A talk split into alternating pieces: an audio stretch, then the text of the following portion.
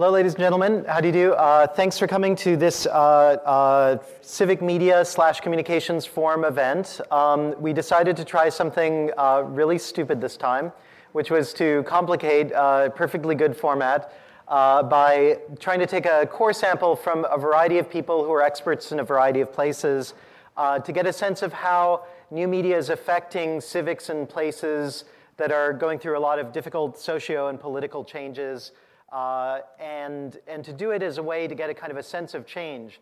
Part of the motivation for this was uh, that you know, there, there are a lot of claims of Twitter revolutions and SMS revolutions, and that these things are dramatically changing people's ability to report or affect social change within different contexts. And we thought that we would ask people who are experts in a variety of areas uh, what their experiences with these new media have been. Um, we could have brought one person to comment on all of them, and that person probably would have been Ethan Zuckerman. Um, but uh, we decided that we would instead pair Ethan with a variety of people and allow him to ask informed questions of them. Um, they will be coming in via Skype, uh, and if everything goes really well, um, uh, it'll be a smooth kind of talk show host sort of experience.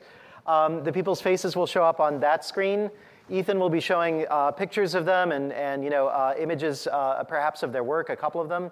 Um, but we're mostly focused on audio, so feel free to lean back in your seat, close your eyes, and present, pretend you've got NPR on. Um, I will ask that people don't download a lot of torrents, uh, just because we don't want to overload the network. So um, you know, try no major downloads. Uh, uh, don't don't put on your jammers or anything like that. Um, I've also been asked by the Communications Forum to announce the event happening next week, um, same, same time, same place, uh, Thursday, April 2nd. And uh, we're welcoming back uh, uh, co-founder of the Center for Future Civic Media and former director, co-director of Comparative Media Studies, Professor Hem- Henry Jenkins. Um, uh, helped create the Comparative Media Studies program here some time ago. he'll return from his new job at USC, uh, where he eats lotuses and sips nectar, um, uh, to spend a night talking about his years at MIT uh, and about the intellectual framework that made CMS possible. Uh, so, actually, not same place. Uh, Jenkins' farewell takes place in Bartos Theater in the old Media Lab building one week from today. Um, and the following day, a day long celebration of CMS's 10th anniversary takes place in the new addition to the Media Lab. Now, most of you, and there are flyers outside as well. Most of you uh, know uh, the man to my left, uh, Ethan Zuckerman. Um, I've had the great pleasure of knowing him for a few years. Uh, he was one of the co founders of tripod.com, uh, a really important early web hosting service. Um, he also founded Geekcorps, uh, which gets awards both for creativity of mission and name. Um, which was essentially taking geeks and bringing them around the world to work on information activism and infrastructure. Um, Ethan is a fellow at the uh, Berkman Center at Harvard. Uh, he uh, is on the advisory board of the uh, Wikimedia Foundation and um, uh, does many, many other things that uh, too many to, to explain. Except I just found out that he's going to give a talk at the inaugural opening event of the George Bush think tank um, at Southern Methodist, is it? Southern Methodist University. Yeah, in Dallas on Monday. So if you're in Dallas, uh, please please join Ethan for what will surely be a uh, spectacular talk. I'm really, really, really hoping that's true. okay, there we go. Yeah, um, you never know what will get thrown. So. Um, except you never get thrown. So, uh, so with, with that, um, we put Ethan in a very difficult spot of uh, interacting with uh, uh complicated technology across a bunch of different places. Um, but he's going to introduce the format, uh, talk a little bit about how you can ask questions, uh, both those of you in the ether and those of you here. Um, could you raise your hand if you're by a computer that's a question computer? Uh, those are the three question computers back there, uh, over here, and over here. So if you've got a question, um, come on over and enter it into the software that we have here. People online will vote which questions get asked, uh, and then the questions will get refreshed between speakers. Um, so, Ethan? Well, thanks very much, Chris, and uh, welcome. This is our uh, attempt, more or less, to replicate an NPR experience, I want you to think of me as your Chris Lydon today. Uh, I'm, I'm going to be your local radio host, and I'm going to be doing my best to broker a conversation with fascinating people from around the world uh, who you are capable of seeing. I am not capable of seeing. Uh, but, you know, I've always admired Chris and everybody else who manages uh, to do radio and make it look smooth and seamless. Uh, one of the things that I've discovered is that to be able to do this, uh, you need a massive production staff, and we've been very, very lucky to have people here working with us. and let's keep our fingers crossed that this is all going to work out. Um, let me first say that we're inviting everyone to participate and ask some questions. Uh, this is a great Berkman Center MIT collaboration. Uh, I realize how shocking it is for MIT people to be using Harvard software, uh, but I wanted to welcome you to uh, pull up this URL and feel free to put up questions. I'll be showing it between speakers, so if you feel like asking a question, you can put up a question for the question tool, and then I will do my best to broker these questions to our speakers who are going to be calling in from all around the world. Um, just to frame our conversation, um, we're at a moment in time where there's an enormous amount of interest in participatory citizen or civic media, depending on how we're defining these different things. And really tremendous promises are being made for the power of this new technology.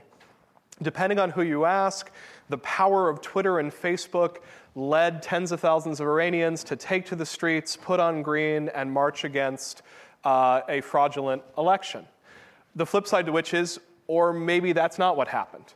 Uh, maybe, in fact, there was a movement that figured out some very clever ways to use citizen media to promote itself to the wider world, but citizen media wasn't necessarily the organizing force behind it. Our question is that one in part, and in fact, we're going to start off with a couple of experts on Iranian media, but we're going to broaden the conversation from there, and we're going to ask questions about much broader applications of citizen media. Uh, this is a photo of um, a small town in Madagascar, which is in fact where we're going to end up at the end of this conversation talking about how citizen media has made it possible for youth groups who are organizing themselves uh, around cyber cafes, around a club that teaches English journalism and online media to participate in a climate debate taking place in Denmark via Skype from an outdoor link, which is at least as complicated and sophisticated as the amazing amount of technology that we poured out today. So we're going to look at this whole spectrum of civic media from civic media as revolutionary media and asking whether we think that's in fact what's going on, all the way through to civic media as a way of giving people a chance to participate in digital public spaces that they might not otherwise have. And to start this off, we've got with us Cameran Ashraf, who's the co founder and the International Projects uh, Director of Access Now. Um, he teaches at the Department of Geography and Anthropology at California State University at Pomona. He's starting his PhD studies focusing greatly on these issues. And Cameran, we're going to ask you to tell us, first of all, a little bit about what is Access Now and what was its role uh, in the Green Revolution in Iran.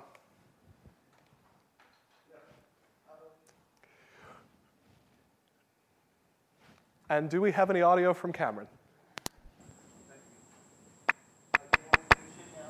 Hello? Great. We've got you now, Cameran. Can you start again? Okay, yeah. Uh, well, first of all, thank you so much for inviting me to be here. It's an honor to be speaking. And Ethan, it's nice to see you again. This is so glad to be here. And so everybody can hear me okay. Uh, let me change the input here. Volume. You're doing great. We'll, we'll, we'll, we'll worry about it on our side. You're just keep talking. We got you. Okay. Okay. So the question was, what is Access Now, and what has been our, well, how have we helped with the Iranian uh, movement online? Yeah, basically, what, what's the function of Access Now? And then, sort of beyond that, Access Now, I know, is very heavily involved with video. I would love for you to talk about citizen video and the Green Revolution. Sure. Well, a little bit. A little bit about Access. Excuse me. Uh, no, you're fine. Go ahead. Okay. A little bit about Access Now. Uh, basically, Access Now is a global movement for digital freedom that also provides a digital relief team. And I'll, I'll talk more about that and then a little bit about our global movement for freedom. We, we do a variety of things.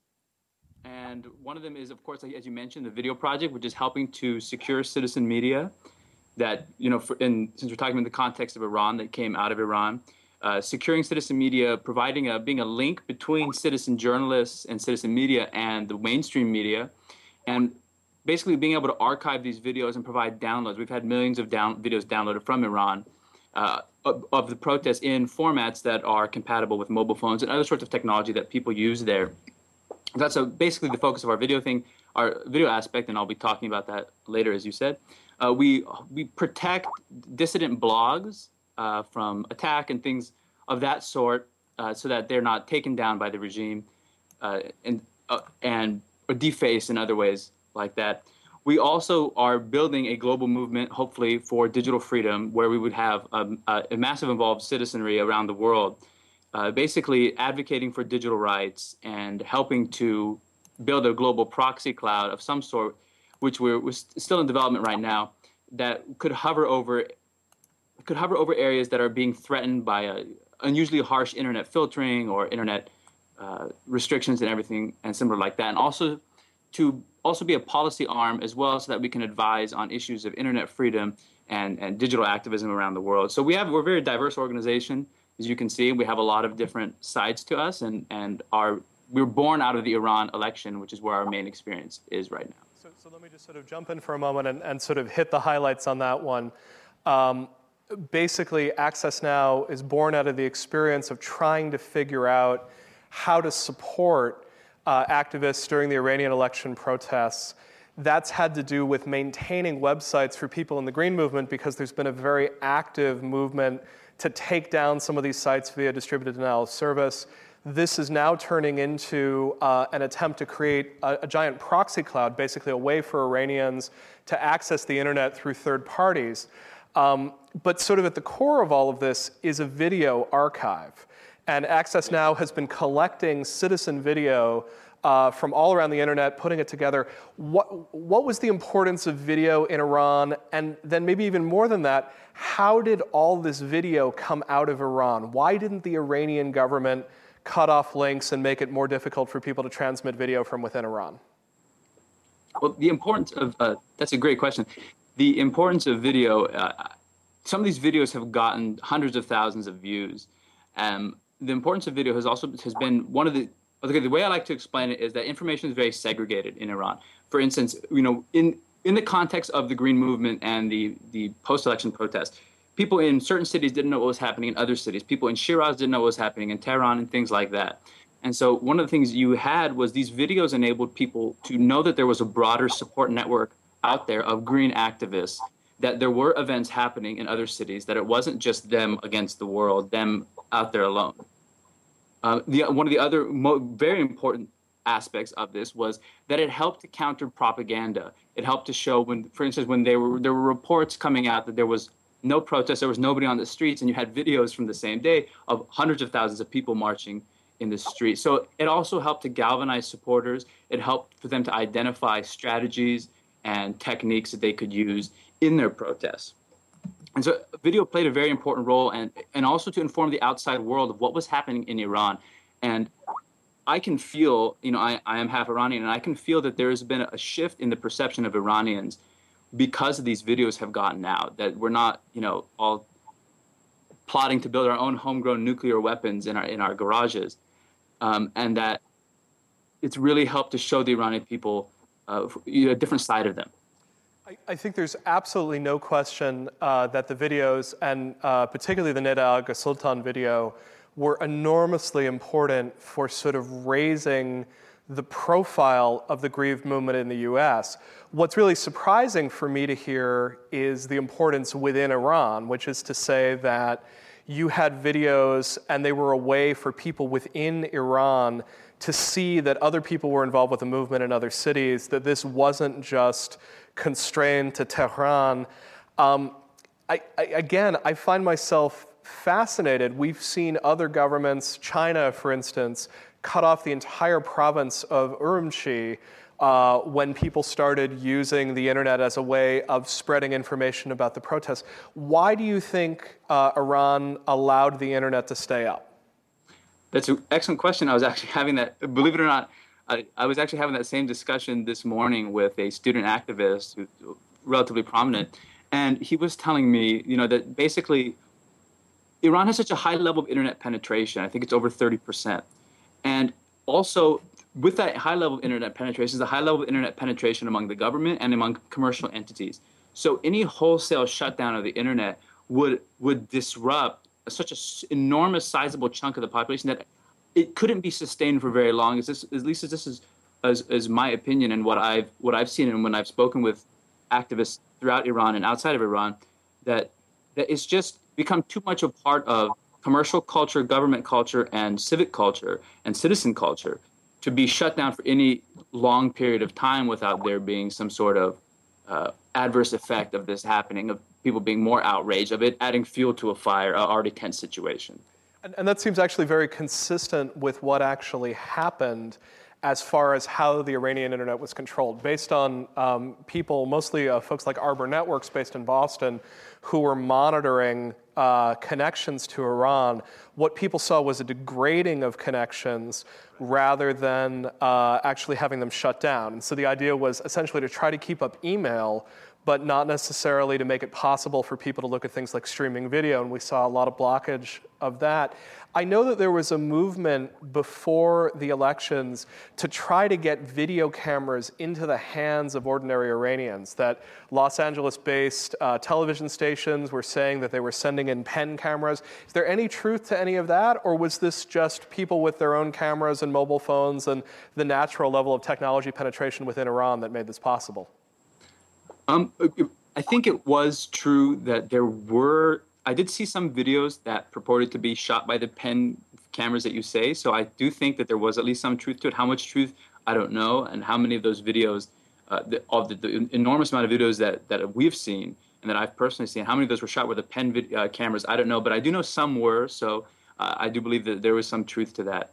Uh, but it seems to me, from what I know, that these are just regular people with with their cell phones, with their digital cameras, shooting these reg- these videos and just transporting them uh, electronically to the outside world themselves. So I don't think there's no outside organization or group uh, that's funneling video cameras to Iranians for the express purpose of citizen media propagation. So we've uh, we had the amazing experience uh, in the U.S. of essentially watching this revolution unfolding in real time. Uh, there were a lot of people who uh, desperately wanted to support uh, the movement. Um, we had people working really, really hard uh, to try to uh, essentially reinforce and retweet and sort of spread this information back and forth as much as possible.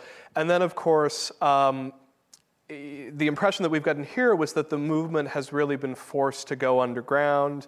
Uh, it's not clear how much energy there is behind it. Um, are we not getting a picture of what's going on right now in the Green Movement? Or is it accurate to say uh, that a lot of the protest has been successfully squelched at this point uh, uh, by the Iranian authorities? Well, I think that's a very complicated question, honestly. I think that maybe for the time being, at least the enormous protests that we saw in June and at other events that have happened since, uh, maybe temporarily not happening, but I think one of the things you, you have that, that's really happening is a culture, like a culture of resistance. This is that maybe the, there's not massive amounts of people outside, but people feel things in their heart. People feel the, the student culture, the young culture, you know, middle age culture has has changed in in some way. So I think what you're seeing is not so much people are being out in the street, but I see I think you're seeing people whose opinions have changed, people whose thoughts have changed, and that's a that's much more difficult to squelch than protesters. So I think you've seen a real fundamental shift in attitudes and beliefs and opinions of the government, and that's a very very difficult thing to stop. Cameran, is that going to? Do you see that turning into a future movement? Are, are we going to see? Green Revolution Part 2, or do you think this is much more of a subtle change, whereas you're sort of suggesting seeing the movement, seeing the possibility of resisting, watching through citizen media the movement spreading to different parts of the country? Do you think that's going to lead to another acute sort of revolution type change, or do you think it's a much longer, deeper change within the Iranian psyche? I really think it's a much uh, longer and deeper change. Honestly, I don't think we're going to see a spontaneous, uh, you know, a huge outpouring in the gut. like. I don't think we're seeing like a, a Kyrgyzstan type event happen. I think this is a long-term change. This is like uh, uh, Amir Hossein Mousavi said that this is a year of patience. That this is this is a long, gradual, gradual move and gradual shift. So I don't think it's. And I, I don't think there's a, a, a from the people I talk with at least, there doesn't seem to be a rush and urgency that they know this is going to be a long, a long movement, and they're prepared for that and comfortable with that. And so I think you're going to be, you're going to see this snowball as the word gets out to the villages, as the word gets out to other parts of the country, uh, and that you're going to see this slowly start to snowball into something eventually over given enough time. So, so if I'm if I'm sort of hearing you correctly on on, on all of this. Um, Access Now, which is really built almost as a sort of emergency media, right? You know, how do you get people around censorship in real time? Um, how do you preserve this critical video that's coming out at the moment? It sounds like you guys are needing to shift in focus from sort of an acute struggle to, to a long term one. How does that change what you guys are doing?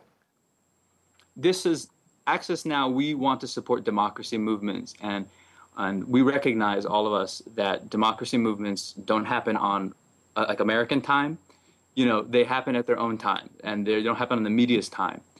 And so we're prepared to stand with democracy movements in their struggle, however long it takes, whatever they need. And and this is one thing that we see with the Green Movement. We're there in the times of you know heightened activity, intense protest, but also in the, the so-called lulls right now, like that are you know seem to be happening right now to outside observers. So this is just part of what Access Now does: is support democracy movements. We're not there to be there when it's cool and trendy. We're there for when it's not cool and trendy too. So, so that, that's a, a great reminder and a place where I'd, I'd love to sort of close off with you at this point, Cameran, is that reminder that it's really easy to pay attention to the stuff when it's really hot. Everyone is paying attention to a particular situation. But maintaining these efforts and trying to keep an eye on what's going on within the Green Movement and with other citizen movements in Iran over time is sort of the long term challenge. Um, we're going to move over uh, to talk to. Questions, for a few minutes? Sure. Uh, do we want to take from questions from the audience? Before we let you yeah. go, Cameran, sorry about that. Uh, do we have a question from the audience that you want to bring in, Chris? Uh, we don't have anything online yet. Uh, maybe this is a good chance to remind people that uh, they can enter cyber.law.harvard.edu slash questions slash difficult civics, actually. Uh, is, it should be difficult, uh, then capital C civics. Um, and uh, I just figured that this, this, whole event was so difficult. Yeah, we were just that's exactly it. And in fact, I've now uh, put that slide in eight times in the deck, okay, so you can okay. just remember that so it's those, difficult those civics. of you throughout. online, just add capital C civics uh, to the URL. But does anyone within the house want to ask a question? Yeah. Yep, that's fine. Sure, why not? Go to the microphone. That's fine. Yeah, I'm curious about the details uh, of how the government goes about shutting down uh, internet media. Uh, why are they not able to do it easily? I mean, I have no idea technically. Uh, and how much can you combat? Uh, this is obviously going to be happening in a lot of countries over many years. So I'd like to hear what the struggle is like. Um, so, so your question is basically uh, why haven't they again? Why haven't they shut it down? And I'm not exactly sure exactly what your the question. Is. Basically, why is it difficult for the government to shut down internet access? Why is it technically difficult, and why is it socially difficult? Okay. Well, as I said earlier, you know, the, the internet has really become an embedded part of a lot of Iranian culture, and you know, with a very, very high, a very, very high level of penetration, especially among the youth, and like again, in commercial entities and government and everything. So shutting it down is extremely it's an undesirable thing. I don't think I don't hold it past them, and I think if situation were to get severely unstable, I think that we'd probably see it. But I don't. It's just too socially difficult, I think, to shut down the internet for any prolonged period of time, and I think that's a real main issue in in, in this, honestly. We, there's actually very few documented incidents of even very closed societies shutting down the internet for longer than 24 hours um, basically it's crippling to your local commercial economy. And so China's been able to do it for Urumqi mostly because this is already a massively disconnected part of China. Uh, but as Cameran's been saying, um, within Iran, it would be difficult uh, to essentially maintain all the business that goes on with the country uh, while being off the internet. Uh, one question that just came in, and, and I, I, think we're going to let this be the last question, Cameran, and then we're going to go on to our next speaker. Um, can you say something about uh, YouTube specifically? Uh, what was the role of YouTube in the Green Movement? Well, YouTube has been nothing short of, of just a fantastic partner for Access Now, and in and for the Green Movement especially.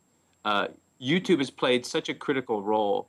They relaxed their restrictions on violent content. I'm sure some of you might remember that during the protests, because what was happening was people were going through, whether they were regime agents or not, or you know other people, sympathetic people or what have you, and downvoting and basically getting these uh, important videos taken off. That's one of the reasons we archive these videos at Access Now is that if they get taken off, we, there's a copy available for human rights reasons or for legal tribunals and, and stuff like that.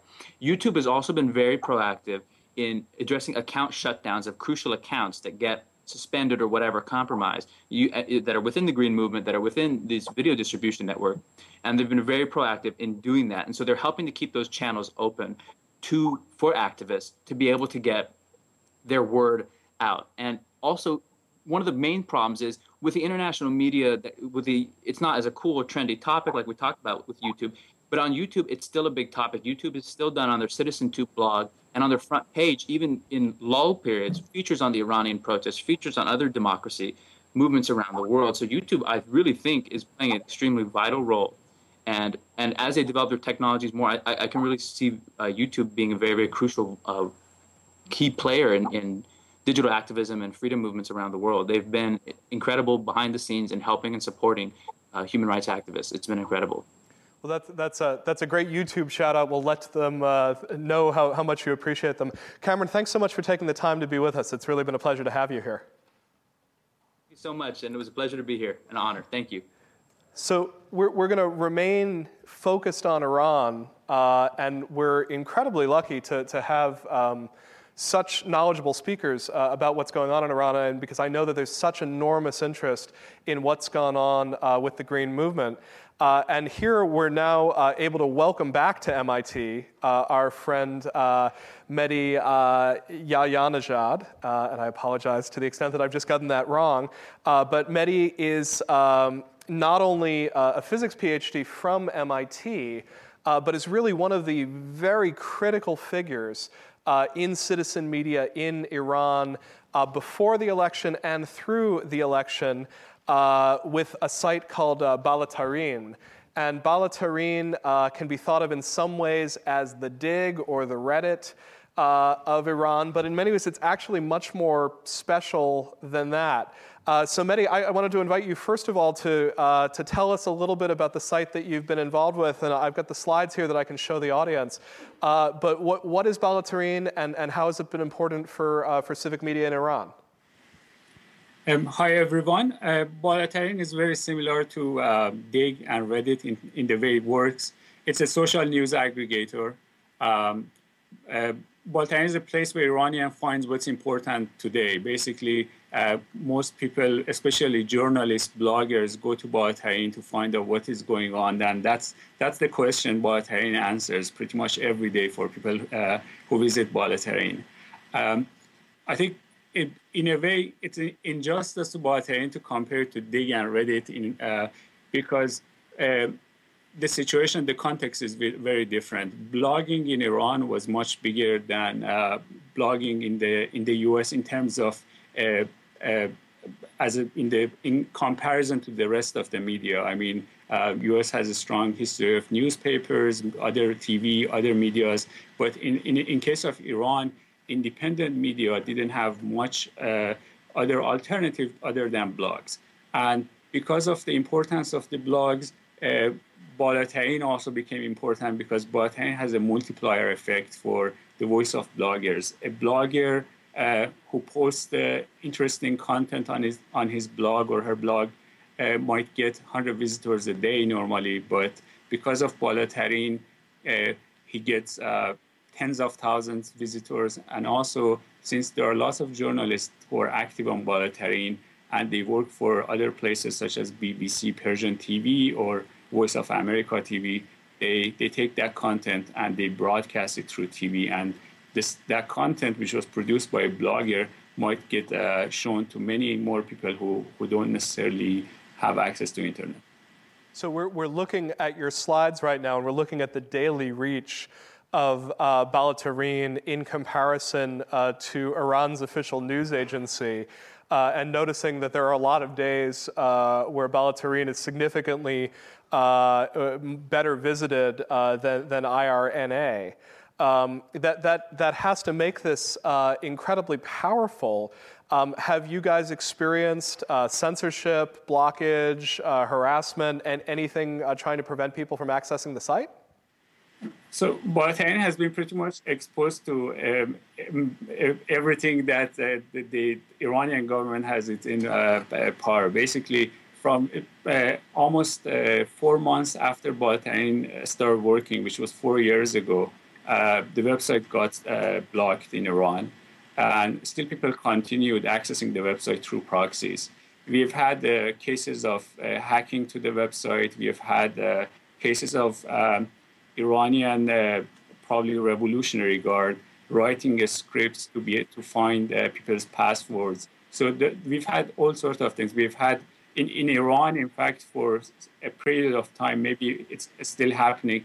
If you go to Balatarin.com, you, you go get not only see a blocking page, but also you get redirected to another page set up by Iranian government. So it's a they've tried many different things to um, to uh, take people uh, people off the website, and also we've seen misinformation too. I mean, Balatarin is a user-generated content, so it's a obviously there's a challenge a challenge of uh, people who are government agents and use the platform for misinformation and uh, the i mean there, there, there was one case last summer. Uh, there was a 12 year old boy who was uh, killed in Iran, and everybody thought that he was killed in a demonstration, and that news got publicized in Bahrain.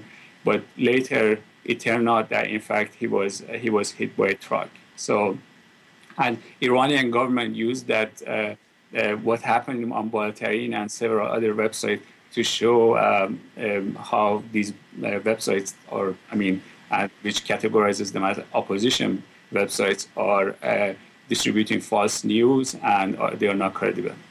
So um, we're looking at a, a, slide here telling us that, that this is a site that's looked at by uh, 700,000 people every month. If you're looking at Balatarin from within Iran, you are circumventing censorship. You're using a proxy, you're going around the firewall. Do you have a sense for how many of your users are Iranians who are out in the diaspora, and how many are Iranians who are accessing the site from within the country? We, um, for many reasons, we don't uh, uh, basically we don't talk about the number of users in Iran because of security reasons. But uh, f- for the visitors, based on Alexa report, it seems there are 40% from Iran. But we are um, uh, one of our plans is uh, to measure that directly. It's not an easy thing because uh, people who come to the website come through proxies, and there is a, it's hard to find out which which IP is a proxy IP and which one is not. But it's fair to say that it's a mix of both Iranians in country and expatriates. Absolutely. So the readers, it's very mixed. Unfortunately, the contributors, um, Iranian censorship had an impact. So that that definitely had an impact, and because of many of the proxy software um, don't have an option of um, AJAX calls. So because of part of the system works through voting or uh, many of the, I mean, in terms of technical things, there are lots of use of AJAX. Because of that, some of the people in Iran are not able to contribute. So, so let's let's talk about. Um, you guys started this project in part because the Iranian blogosphere, from very early on, has been one of the most dynamic, one of the most powerful, one of the most political, one of the most diverse. Um, so, sort of two questions there. Um, there's a, a perception that the Iranian blogosphere really took off when there was a crackdown on independent media in Iran, and that people went from writing newspapers to writing blogs.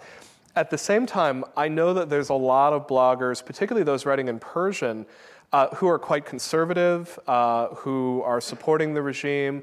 Um, give us a sense of the diversity of the sort of conversations that take place in the blogosphere and that take place on, on Balatarin? So, so I think once blogging became fashionable, I mean, anybody uh, uh, between age of 18 and uh, 28 went uh, on blogging because it was just fashionable. I mean, it wasn't something that it, it didn't depend on what political opinion you have. And in fact, if you start reading uh, Iranian blogs, you'll see that uh, most of the blogging is not about politics. It's not about even social issues. It's it's more about personal freedom issues. It's more about, uh, in fact, there is a large uh, section of Persian blogging is about uh, poetry. Poetry is a, a, big part of Iranian life, and uh, because of that, there are lots of blogs dedicated to poetry, and uh, even they might touch social and political issues, but they they still uh, uh, use a poetic language. So the, many of the things that, in fact, uh, American media might be concerned, like nuclear issues or um, some of more regional political issues like war in Iraq or Afghanistan. In fact, they are not discussed that much in Persian blogosphere. And the things that are discussed are mostly things that are affecting their daily life. Uh, in the post election, uh, Iranian uh, post election um, events, obviously the bloggers became very political. Many of them, um, of course, were supporting uh, uh, Mr. Mousavi, and some of them were supporting Ahmadinejad. So th- there was a heated discussion in a uh, in blogosphere.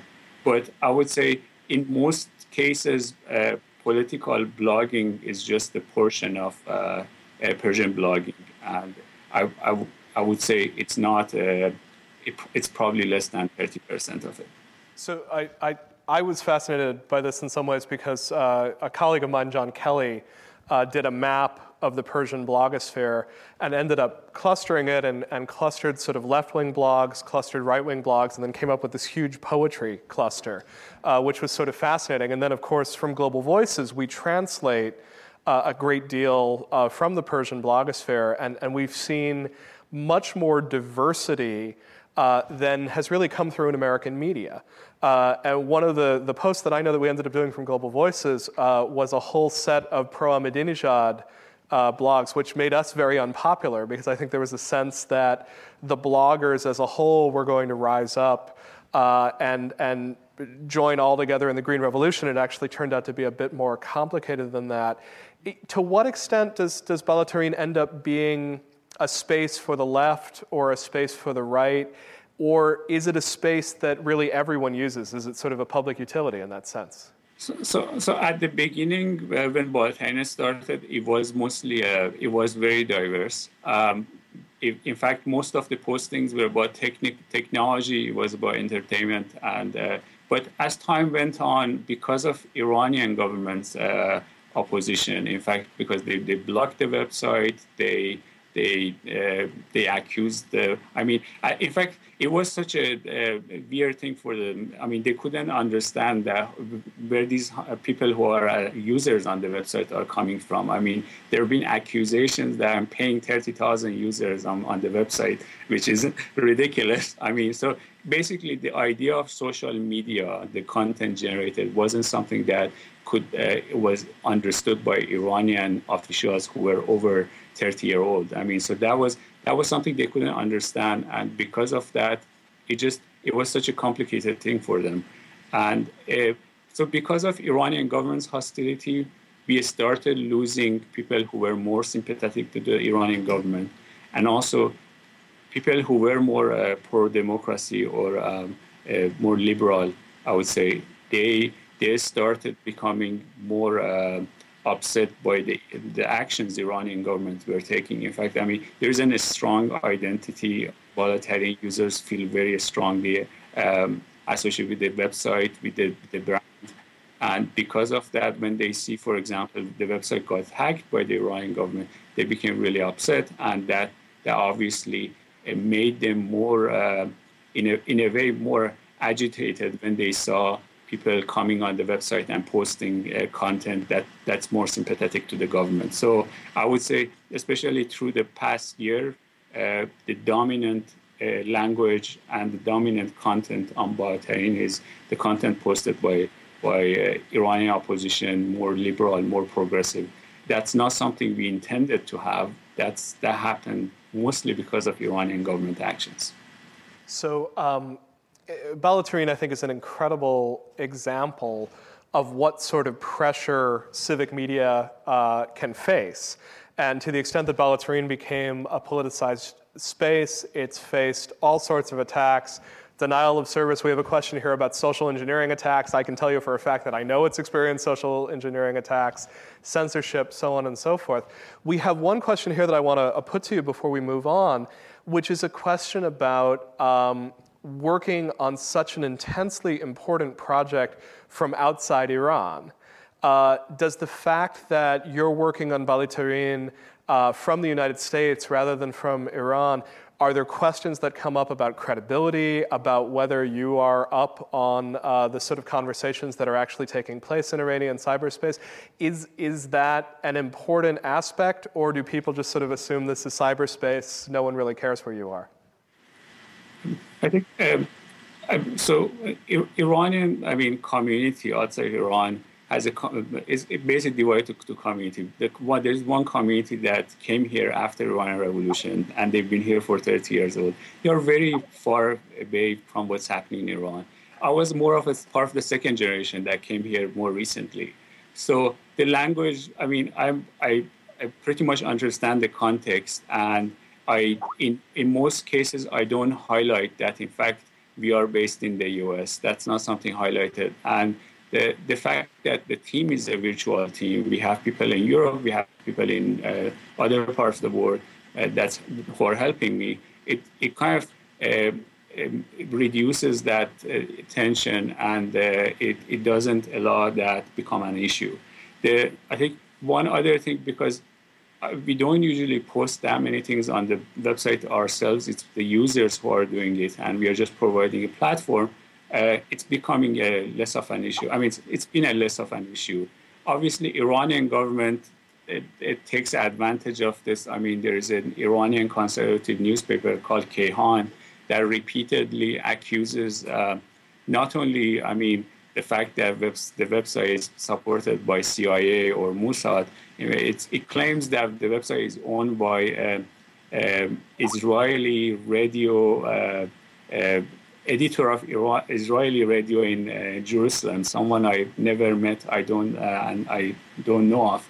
So it's basically they, they go they, they don't care about the reality. They don't care where you are. They they, they make up what they want.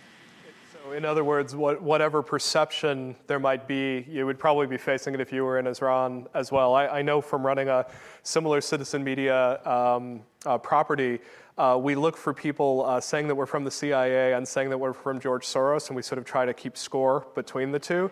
Uh, we're currently accused in Iran of being sponsored by both the CIA and George Soros, so I, I feel your pain. Uh, but Mehdi, it's, it's been really a pleasure, and uh, is just a, a real inspiration. Uh, it's something that we take a lot of inspiration from at Global Voices, so I really want to thank you for, uh, for joining us and being with us tonight. Thank you for having me in MIT. Thanks. Thanks so much.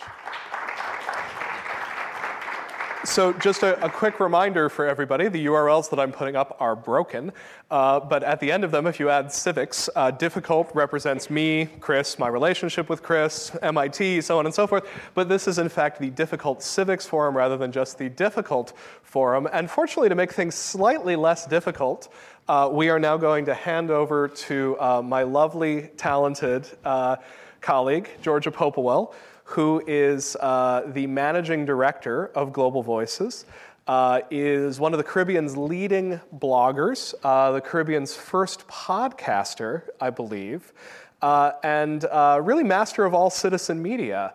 Uh, but rather than ask about her sort of vast knowledge of, of citizen media as a whole, which Georgia has because she's responsible day for day for producing the Global Voices site and all the content within.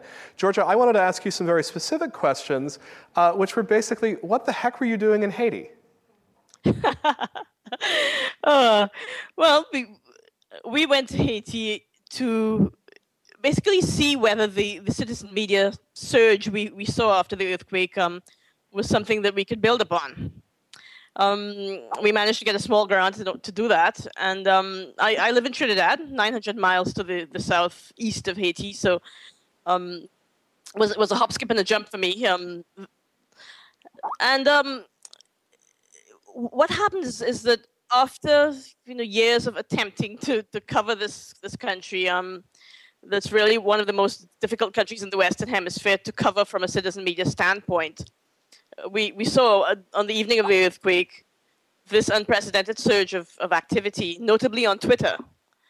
And um, you know, where did all these people come from? So um, the, the, trip to Haiti was really about about looking more closely at that, and also seeing whether there was a role for citizen media in the, the relief efforts and certainly in the, the reconstruction um, efforts as well.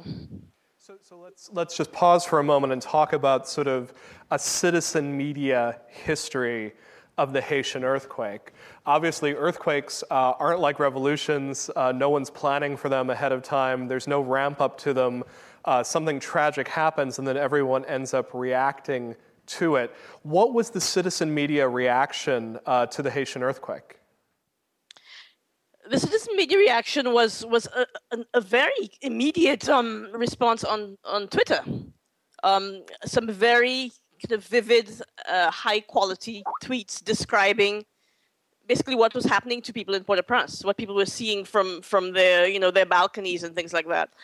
And um, because Haiti is not a country that, that that's necessarily on, on our radar all the time, uh, there was and, and where correspondents don't have uh, don't tend to be there permanently. This really was an unprecedented view into into Haiti at this particular time, uh, just into the country in general. And um, th- there were two or three people who were really just giving just really, really kind of excellent information. There was also a, a, a guy in Canada who did a Ustream hookup and was getting Haitians on the phone. The interesting thing is, is that the internet stayed up throughout. I mean, Haiti doesn't have very good. Uh,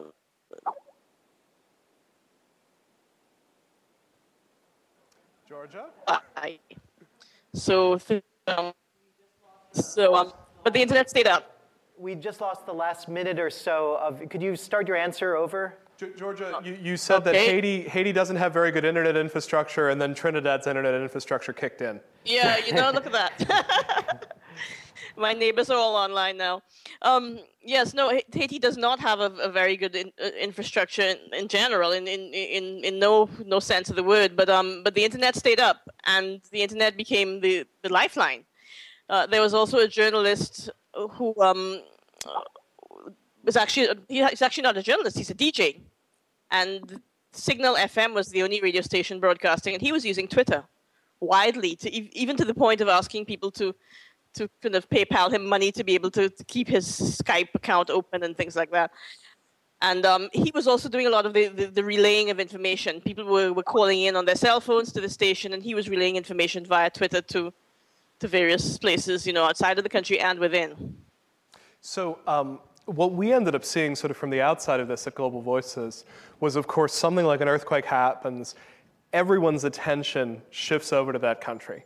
And so Haiti, which we cover and have covered for three years now, um, suddenly everyone wants to know what's going on. There's this wave during which the tweets, the blog posts, the photos are literally the only information coming out of this country. And then very quickly, we end up with something different, which is that every major broadcast network around the world deployed someone to Port au Prince. What, what happened to the citizen media community once the professional journalists took over?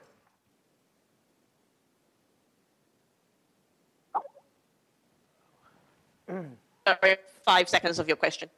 What happened to the citizen media community well, so basically, when the mainstream media went in?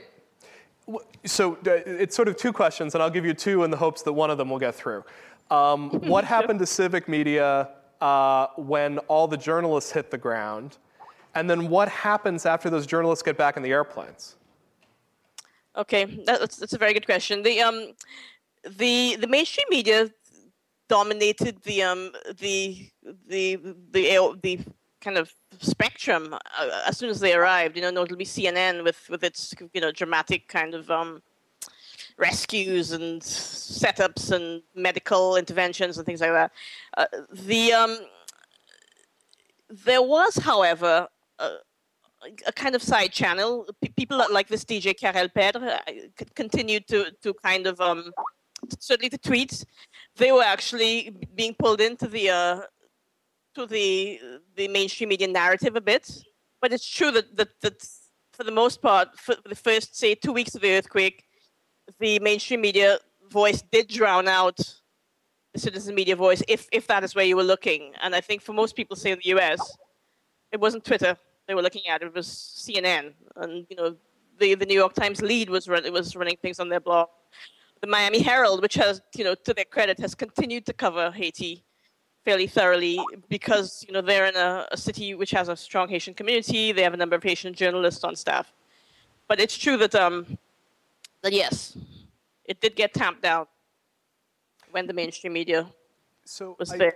So I think what, what I'm really fascinated by, you packed up this huge duffel bag not just of equipment, but all the medical supplies, all the food, anything you would possibly need. We are not CNN. When we deploy a reporter to Haiti, this is actually kind of a big deal for us. And when I say we deploy, I don't actually mean we, I mean you.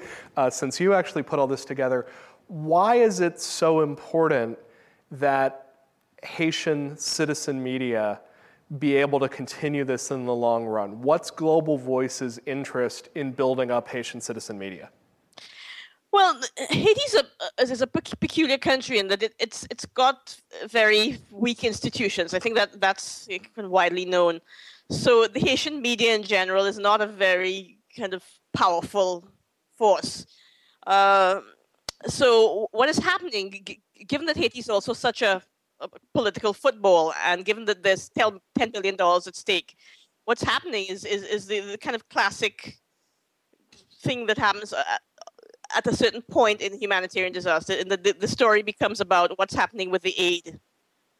You know, who's giving what, and there, there are all these these uh, projects trying to bring transparency to the process. But the, what's actually going on in the ground in Haiti is not getting out of the country. What also happened in Haiti is that the um, media outlets took a battering. While we were there, we tried to make contact with, with some newspapers and radio stations, but most of them weren't operating. So um, I, I think re- rebuilding just Haitian mainstream media is also a, a, an issue. It might even be, be a, a, kind of more important issue than, than citizen media. There, there has, you know, continued to be a trickle of citizen media activity coming out of Haiti, um, notably from the people who were blogging before, which is uh, some aid workers, some members of the diaspora who've gone back there's a, a trickle on Twitter as well every day because you know the story is in the news because of all the money at stake. But um, you know the, the Haitian Haitian media is, is not you know it's not robust at this point, and I think rebuilding it. There, there are a number of projects actually designed to, to kind of help rebuild it, but I think that's a really important issue. So I, I think uh, for a lot of us, the, first of all, the main surprise about citizen media in Haiti uh, was that there was citizen media in Haiti. I think a lot of us were sort of uh, tremendously surprised that there was going to be media coming out of it. I think the next surprise uh, was that the internet managed to stay up and allow citizen media to persist in the face of this crisis.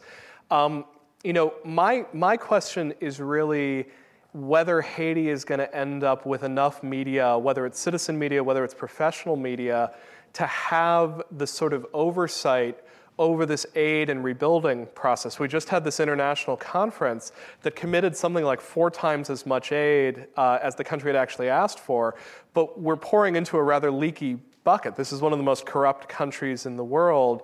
How would we get to the point where Haiti has a media infrastructure capable of monitoring uh, what's going on with this aid money? Well, I, I think that there's some infrastructural work to be done. Just you know the you know just buildings for people to work in need need to need to be, be um, kind of created. Uh, the, there's a training aspect. Uh, it, the, the, Haitian media corps is probably not, not the, the best trained in the use of new media tools. Um, there's also a translation component, and, and I know we, at Global Voices we like to, to push our translation capacity, but uh, Haitian media tends to be, if it's radio, it, it's Creole, a bit of French, if it's uh, print, it's French, uh, and um, Creole isn't widely written. So they, they, things that, that are being written for the Haitian audience within Haiti are, are very often not getting out because of the language barrier. So, so, so what are the what are the sort of infrastructures? Kind of, you know, mediation to be done there that has to do with translation. But um, but yeah, no, just the, the, the, basic things that you know that one does in order to, to kind kind of keep a, a, a press alive, you know, need to be done. And um, it's it's absolutely critical. You know, I try to be optimistic about about Haiti, but having been there and seen the extent of the of the damage and and knowing what the context is, it's it's difficult to be. But you know, we have to. That's that's my neighbor in CARICOM as well. you know, this affects me very directly. Let, us take a, a, question from the audience here, Georgia. Thanks a lot. So, a question for now and long term for Georgia, but maybe also for, for you guys. So, do you see in general the relationship between the citizen media and, shall we call it the traditional media, as being mutually exclusive, symbiotic, antagonistic, somewhere, everywhere on the spectrum, and, and some examples? Uh, sorry, are you talking about Haiti in, in particular? Yeah, in your case, Haiti. Well, um, I, uh, right now, I think citizen media in Haiti is, is so, you know, minimal, and I think a, a lot of citizen media in Haiti gets consumed outside of the country. So I, I don't know that there's much of a consciousness, you know, among the, the kind of, you know, the media corps in Haiti that there's there's a, a kind of threat from citizen journalism, which is why I think it's such a great opportunity. Um, we, we did see a couple of media outlets start to do things like, you know, put videos on YouTube we saw the the Cine Institute in, in Jacmel, the film school, start reporting and and, and um, putting videos on a blog. So I, I think this is this is a great opportunity that, that considering that there's no real you know the, the, the traditional antagonism between mainstream media and citizen media doesn't really exist there. I think it's there's a real opportunity for some real symbiosis and, and, and for journalists to also kind of get involved in, in being citizen journalists. You know, doing things, you know, publishing things that they may not publish in their newspapers online. I, I think just answering it from the Global Voices perspective, where we both work, um, that antagonism has really fallen off over the years. Um, that two or three years ago, it wasn't uncommon uh, to see journalists and citizen media sort of sniping at one another, and I think it's actually become a very complementary environment. It's certainly one of the things that we end up embracing about the sure. environment. That's true. Um, Georgia, we're going to move on uh, from you and, and go visit with a friend of ours in, in Pakistan. But thank you so much for making the time uh, for us. And thanks in particular for, well, no, Chris is going to cut me off here. One more question, I think. There we go. Sure. Oh, uh, so Georgia, I'm, I'm showing a, a picture of you here and uh, there is a furry animal on your oh. shoulder. It looks like an overgrown version of the GV ferret, uh, and we're wondering there's a request here to identify what the animal in fact is. Okay, that is that is a lemur. That that picture was taken when I was in Madagascar, and um, I went to Madagascar actually to visit one of the um, the projects that Global Voices supports, which is called Foko and um, I could not go to, to Madagascar without seeing a lemur.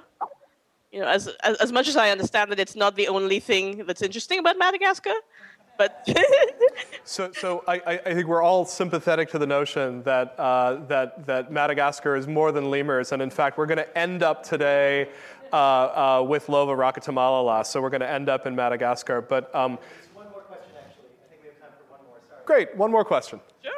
If we have time. Uh, yes. Um, you, you just mentioned that sort of antagonism between uh, traditional media and, and bloggers or, or, what have you is falling off, and I might try and tweak that, not not in an antagonistic way, but uh, I mean, I'm, I, have sort of struggled for a long time to understand this term because as a working journalist, I, I didn't sort of lose my passport, right? I continue to be a citizen, and, and this idea that somehow what traditional journalists do is, is unimportant, or I, I, struggle to understand. For instance, in the particular case of Haiti, a place where I have experience, it's a complicated place to understand and to explain. And it, certainly it's very valuable if, you know, a few people can Twitter and, and be there because right. correspondents are not based there permanently. But I mean, sort of two questions in, which are interrelated is that, I mean, Haiti is an enormously poor country. And I mean, we should be, and, and you mentioned this, Georgia, just now. I mean, we should be honest that if people are twittering in Haiti, it's largely for the benefit of people in the diaspora and, and or people who are interested in Haiti outside, and not in the country itself. Um, and to sort of try overly hard to sort of say, oh, we should put all our resources into you know more twittering. Uh, I just wonder if we're putting the cart before the horse. And and then I wonder. I don't think this is what we've been saying at all. Actually, I, I thought we said the opposite of this, which was that um, very much that these two things are complementary, and and that the hope is to rebuild the media as a whole, both professional and, and any sort of informal. So I, I, I guess I'm just a little confused by the question. Um, yeah. I guess I'm confused as well. I'm, I'm, not, I'm not questioning clearly, but we can, I can sort of let, let, let, you, let you go on and we can talk. I, I don't want to drone on, so I droned on enough already. Um, I, I, but, uh, Georgia, do you want to uh, react at all to? Um, I I missed part of the question, but um, but yeah, I I'm I'm with you, Ethan. I I, I think I, I emphasized that I, I think the rebuilding the the media in Haiti is is probably the, the more important issue than, than creating a, a core of you know you know people who know how to do Twitter. I mean, like, let's be honest. The, the, people, the displaced people in Haiti, are, you know, weren't weren't the ones tweeting, as as as my um, interlocutor pointed out. It was people who had really not, not been deeply affected by the earthquake and who had the, the means to have a cell phone and an internet connection, that kind of thing. But yeah, no, I um, I, I don't. I mean, we at Global Voices we're always careful to uh, emphasize the complementarity. Think of the of the two processes, but I think disasters are also peculiar in the the, the, the first reports that that you're going to get from a, a, disaster zone are probably going to be from people who are not journalists. And um, I think we need to acknowledge that and, and, and you know situate that material in, in a you know and give it its, its due while understanding that, that there is a you know certainly research and, and fact checking and all that are, are, are critical to the the process of, of information sharing and, and journalism. Sure, anyhow, thank you. I, I, just to add maybe slightly more context to it, um, George's work in Haiti was under um, uh, Internews, uh, which is the professional media development organization uh, that received grant funding to go over to rebuild the professional media, who then invited Georgia to come over and work on citizen media as a complement to it. So I, I guess if I'm responding to this, I mean, sharply, I think fundamentally just, we don't disagree. It just there's something, and, and maybe the, you know this is a, a, tangential thing, and maybe I'm wasting everyone's time, but there's something in the term citizen journalist that just gets under my skin because I mean it sort of implies that if you become a journalist, you're not a citizen, and this is so. I mean, there's something about it that's always bothered me, and I mean, really, who cares what we call it because it's a good thing, and you know, there's many greater concerns in Haiti than this, but. We've, uh, we've mostly been trying to use the term uh, uh, citizen media or civic media, uh, uh, perhaps for exactly that reason. But uh, perhaps we'll make you happy by now going over to a professional journalist who makes money as a journalist doing so. Thank you so much, Georgia. We appreciate you being with us. Take care. from Karachi, it's 3 a.m. Joining us in her pajamas is Huma Yusuf. Huma, I'm so sorry that we kept you waiting. We're so thrilled to have you. Uh, Huma uh, is a journalist, a professional, real journalist uh, with Dawn.com, uh, the leading English language uh, website and, uh, and newspaper within Pakistan. And we'd love to talk to you about that, but we're also very interested in some of the work that you've been doing developing community media within Pakistan. So I, I, I hope you'll, you'll take the time to tell us a little bit about that. Am I live? Can I be heard? You absolutely are. All right. Hello. Um, thank you for having me. Um, citizen media in Pakistan, is that the question? Uh, citizen media in Pakistan, but even more than that, you're doing all this work on community media and trying to build uh, media cultures uh, within Pakistan. We'd love to hear about that. Well, I particularly have been working with um, radio stations to some extent. We've been doing a lot of interviews on the ground, um, which sort of is, is old media in the most classic sense, away from the conversation that you've been having right now. And I can tell you a bit about that, which is, um, I think the reminder that you know should have come up in several of the conversations you've had this evening that um, in most of the countries we're talking about, the literacy rate remains low. In Pakistan, the official rate is about 46%, which includes people who can just write their name.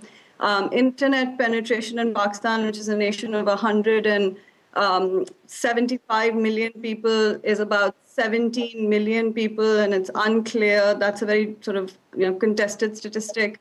Um, and so, in some ways, at the end of the day, it does come back to making better use um, of old media, you know, traditional media, mainstream media, whatever you want to call it, which is one of the reasons I've ended up, after being at the Center for Future Civic Media as a researcher and focusing on things like citizen journalism and blogging and Twitter and all of that, I've come back to Pakistan and become more excited about community radio stations.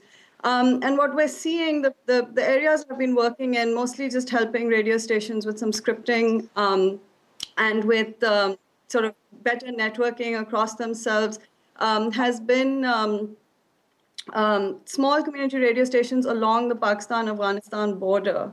And what we found over there is that the, the tricks that we see online, things like collective intelligence, things like use of mobile phones to share small nuggets of information, um, this, this, these practices, which now have become very linked with um, sociable media and citizen journalism and community organizing online, um, we've taken a bunch of those and, you know, with groups like Internews, um, work to having community radio stations apply those to improve um, news reporting amongst these smaller radio stations.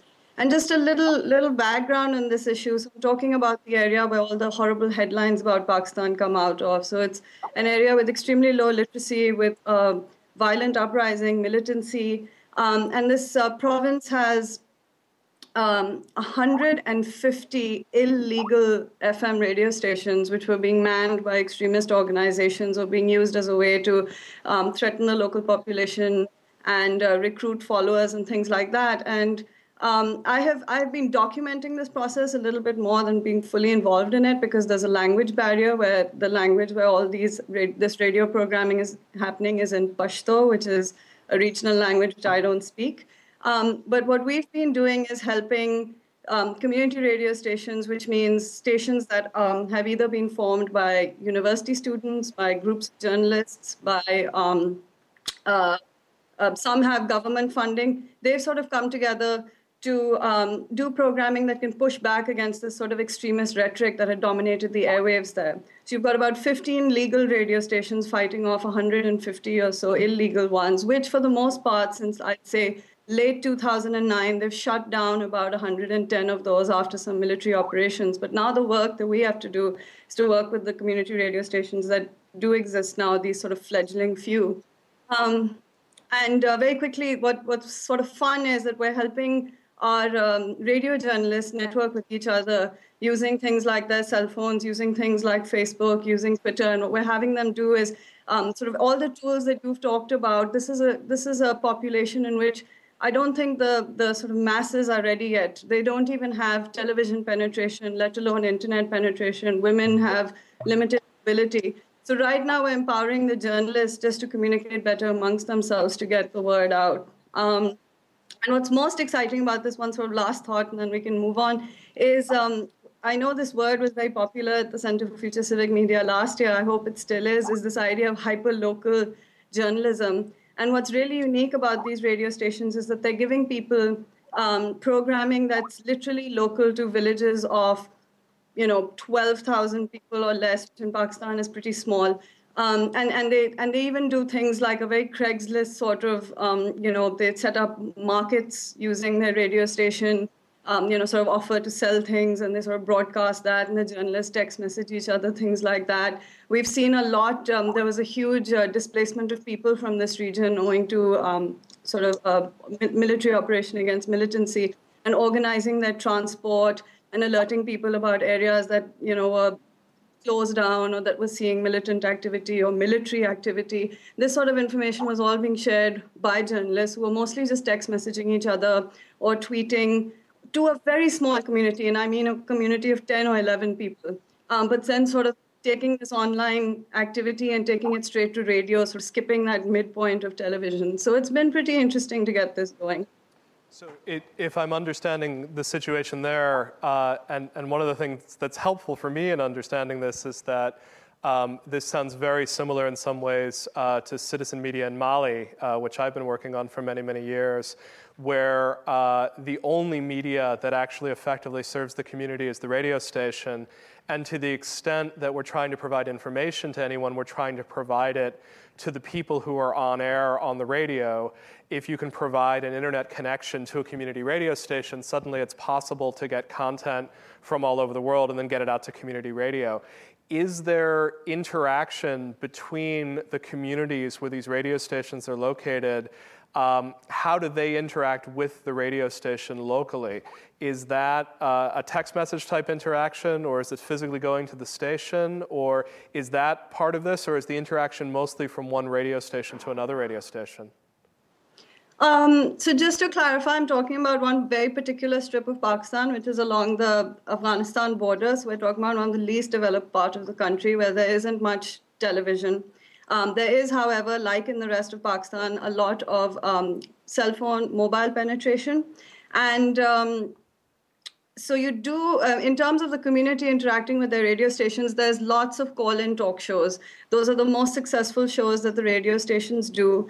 And uh, the shows themselves are a mixture of entertainment, religious programming, music, poetry, um, which sort of harkens back to what um, the Iranian speakers were talking about.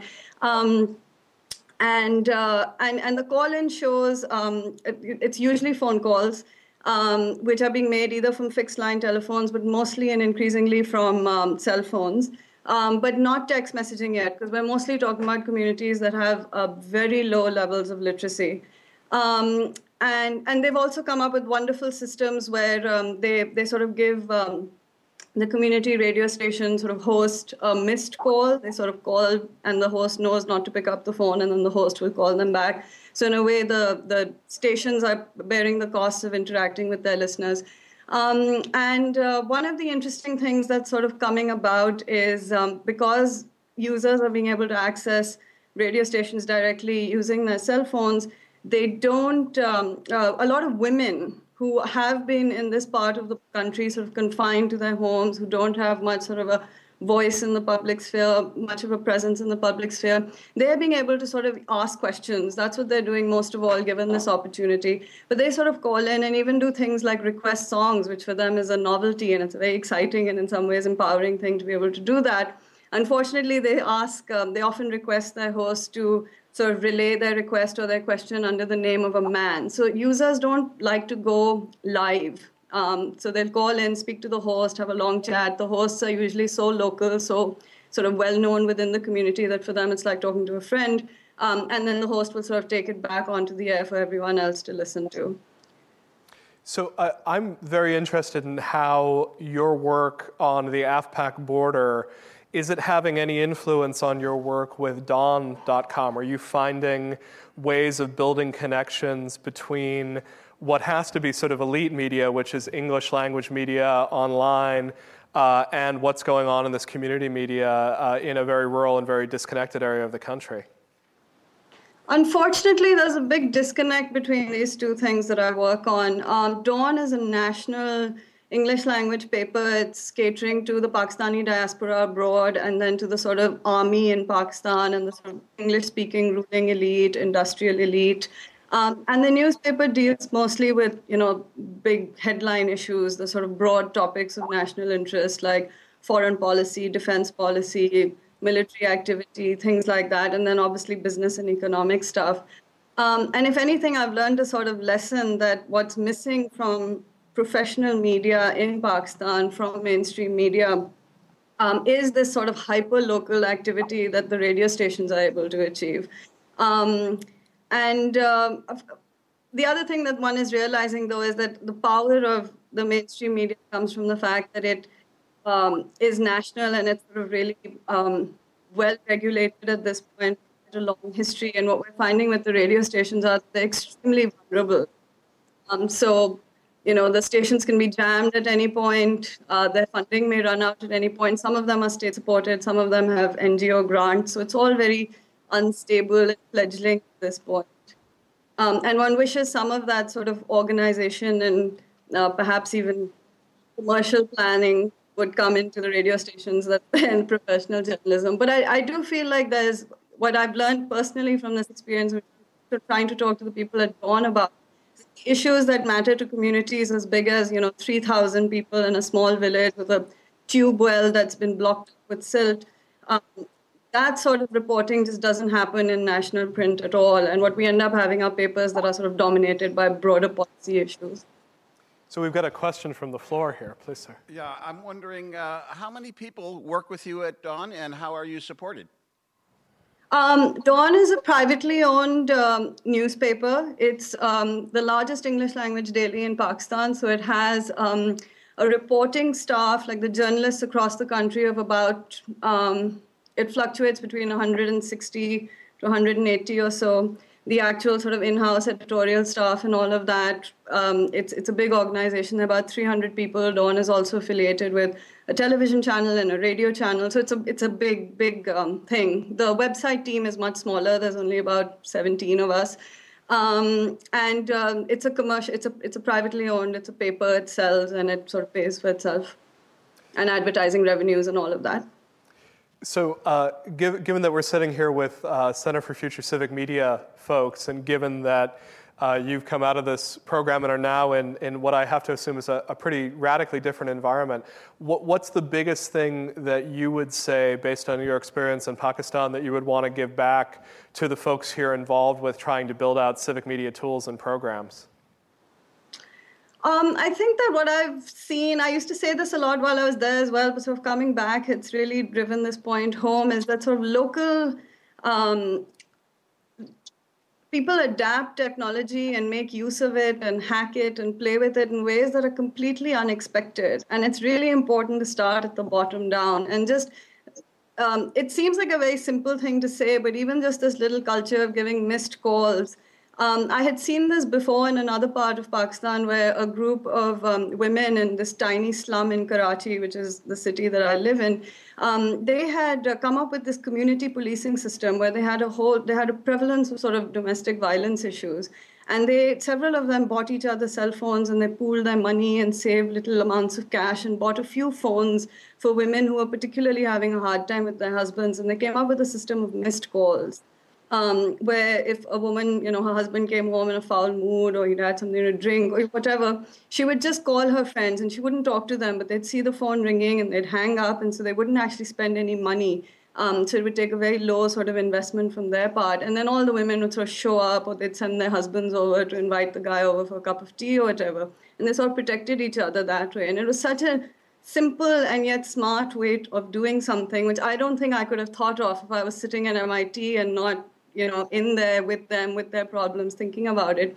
And I've seen the same thing happen with some of the journalists um, who work for the radio stations and at, and some of the ways that communities interact with journalists, things like, um, you know, they'll get on a truck um, and they'll they'll call um, from each stop they'll call um, the radio station and let them know about one particular issue um, along a particular route, you know, or they'll um, or they have another very complicated system of missed calls where two missed calls means call me back, and three missed calls means that there's a military signpost here and I'm going to be in trouble soon, so you won't hear from me for a little while. And it's just it's simple stuff, but it's all sort of very locally, it's very emergent and local to the way that these people communicate. And I think that we should have a lot of regard for that when developing any sort of technologies. So that's a, a, fantastic reminder, and thank you so much, Huma. And, and also, we really, really appreciate you being with us so late at night. So thanks very much.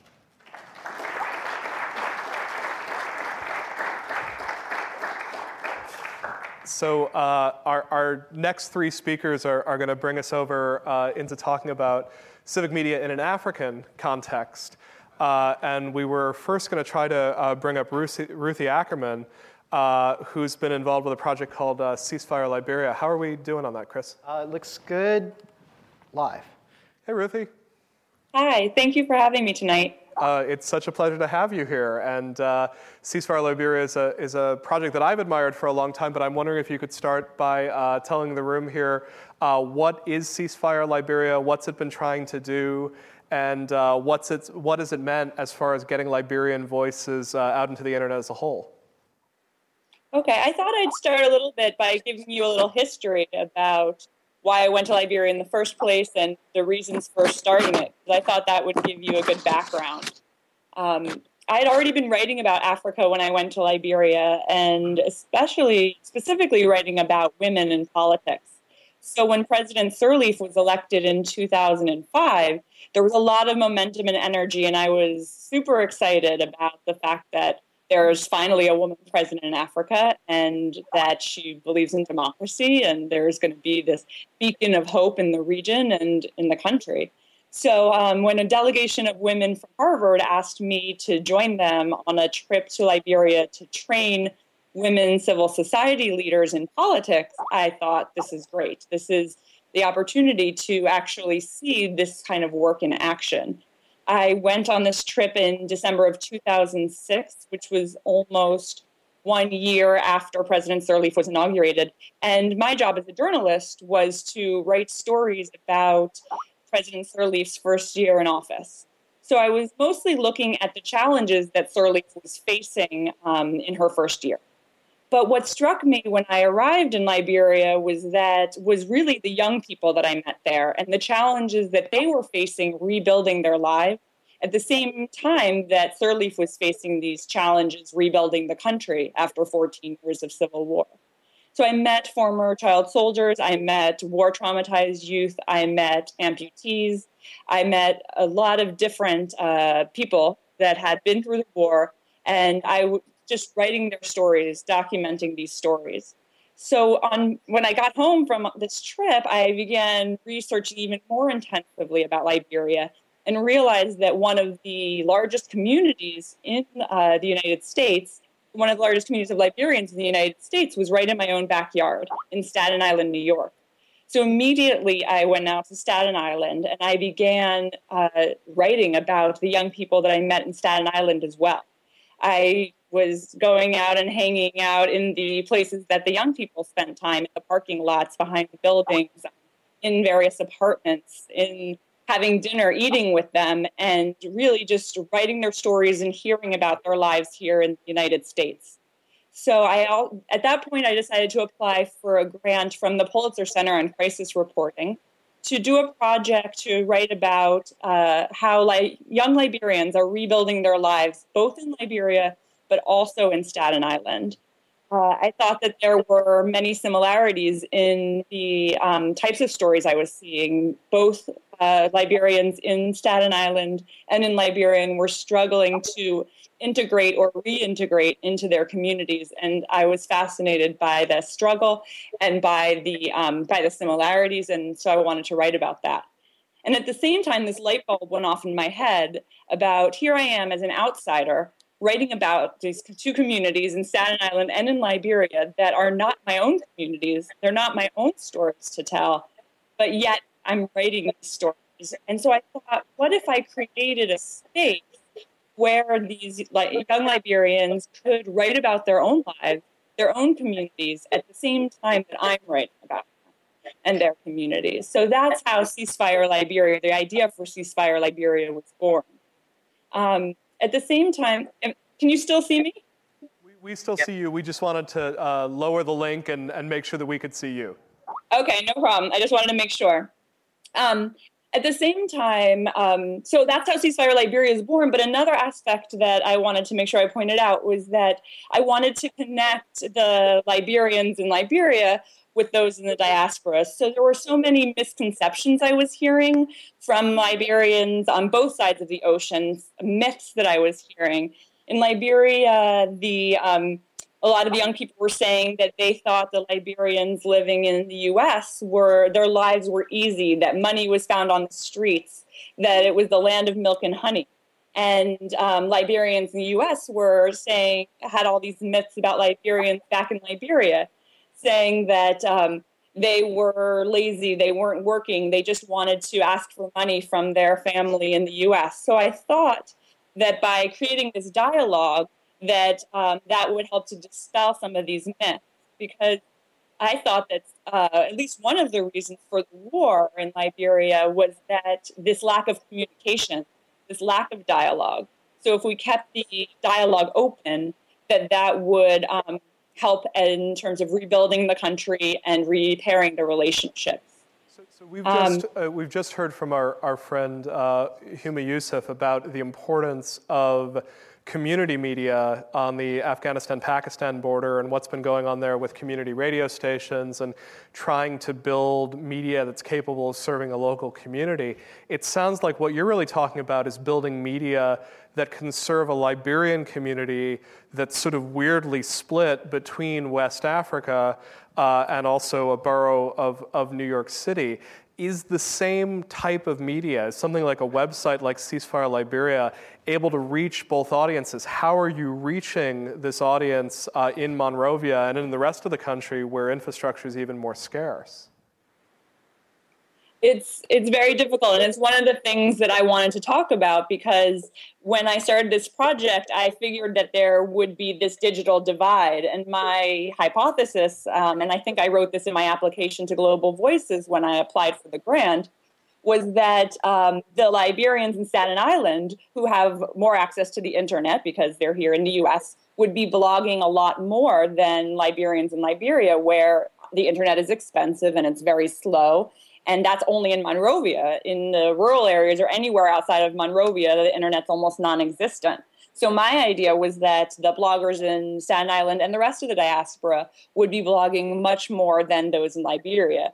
But in reality, what has happened over the last year since we've been up and running is that Liberians in Liberia have been blogging much more than those in the US and I've thought about it a lot. I haven't, um, I've asked, but I haven't done extensive research. But I think that the reason why is that there's this sense of urgency in Liberia that they really want to get their stories out there, and that if they don't tell their stories, they won't be told. And so um, there is this digital divide, but the at least in Mon- Monrovia, um, those stories are being told on the Ceasefire Liberia blog. But one thing I wanted to point out, and one of the challenges I've had is with the gender digital divide. I thought that because I was coming to this project with an inherent interest in writing about women, and my stories that I tend to write um, in my own journalism are about women, I thought that by default, I guess, uh, women bloggers would be drawn to this site and would want to um, write for Ceasefire Liberia. And I found that that is not what has happened. There are many reasons. I don't know if you've spoken about this already. I had trouble getting on the live stream, but um, there are many reasons why there for this gender digital divide in general. Uh, poverty is one of them. In Liberia, there's low literacy rates. In uh, Liberia, the education during the war was almost non-existent. So that was um, so it was difficult to um, to go to school during the war. And on top of that, women aren't used to having a voice, uh, not used to this idea that you can speak out in your communities and write about your lives. Um, I thought that because we're not only writing on the blog, but also using video and photography, that there'd sort of be something for everyone. And so I would be able to get women to participate as well. Um, but one other thing I wanted to point out was that another reason that I thought that Liberian women would participate is because there's so much talk with President Sirleaf in office of um, like of, of, empowerment of women. There's been initiatives to uh, have women and child protection units in the police stations. There's been a specialized rape court that President Sirleaf has initiated. There's been a lot of talk about uh, women in politics. But um, when it comes to actually blogging, that hasn't translated into uh, citizen media. It sounds like, um, as with all great citizen media projects, you end up with a number of questions that you don't have good answers to. Why is it that it's easier to get people to blog from Monrovia than it is from Staten Island? Uh, why is it so difficult to get women to speak? Um, you sent some really striking images, uh, and I'm just going to show them right now. I'm just wondering if you can talk a little bit about why images uh, have been such an important part of, of this process. Uh, why is it that, that images have been uh, such a big part of sort of citizen media in a Liberian context? Um, well, I wanted, I'll t- give you a little background on some of the images. I can't really see what you're showing, but um, the images that I sent were from recent violence in Voinjama, which was one of the hardest hit areas in Liberia during the war. And very recently, violence broke out in Voinjama when a young Liberian girl was found murdered um, it was a Christian girl, and that's important because her parents and the community felt that because her body was found supposedly near a mosque, that um, she must have been murdered by the Muslims, which started a um, uh, riots. Riots broke out, and four people ended up dead, and many houses were burnt, and churches were burnt, and mosques were burnt. So this was only in the last month that this happened. Um, so our blog manager, who his name is Nat Nwan Beje, and he's been wonderful. He's been my counterpart in Monrovia in terms of recruiting other bloggers, but also and he writes a lot for us. He uh, risked his own life going to Voinjama and also left his family uh, in Monrovia to go to Voinjama to take those photographs that you're looking at, and also to write a series of stories for us about what was happening in Voinjama, why this violence broke out, um, and what is being done about it. So this, um, again, I can't see the, the photographs, but there were a few I, I sent. He had done a story about a um, two men who had bullets still inside their bodies.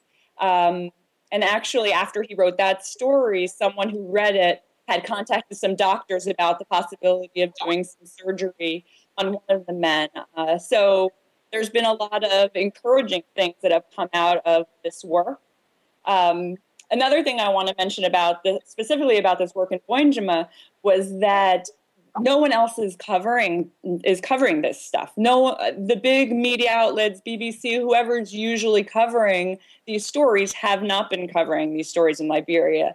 So, in terms of an international audience and getting these stories out, really, there's only ceasefire liberia and maybe one or two other blogs that people um, that people read so that is why it's so important that a project like this exists so um, I, I, think just in, in terms of thinking about sort of the arc of our event here uh, we're having this sort of whirlwind tour of the globe, and we're sort of moving from high media attention to lower media attention. We've, we've gone from Iran and talking about the Iranian Revolution and Haiti with a lot of attention to the earthquake. We're going to end up in Madagascar, which may be the only country that I can think of going through political violence that gets less attention uh, than Liberia. Uh, I'm wondering if, just as, as a parting shot, um, you want to uh, essentially tell us what's the biggest Liberian story that Americans are missing and, and probably should be paying attention to? Oh, there's a few of them, I think. But one of them is that uh, President Sirleaf is going to run for office again. She announced that recently.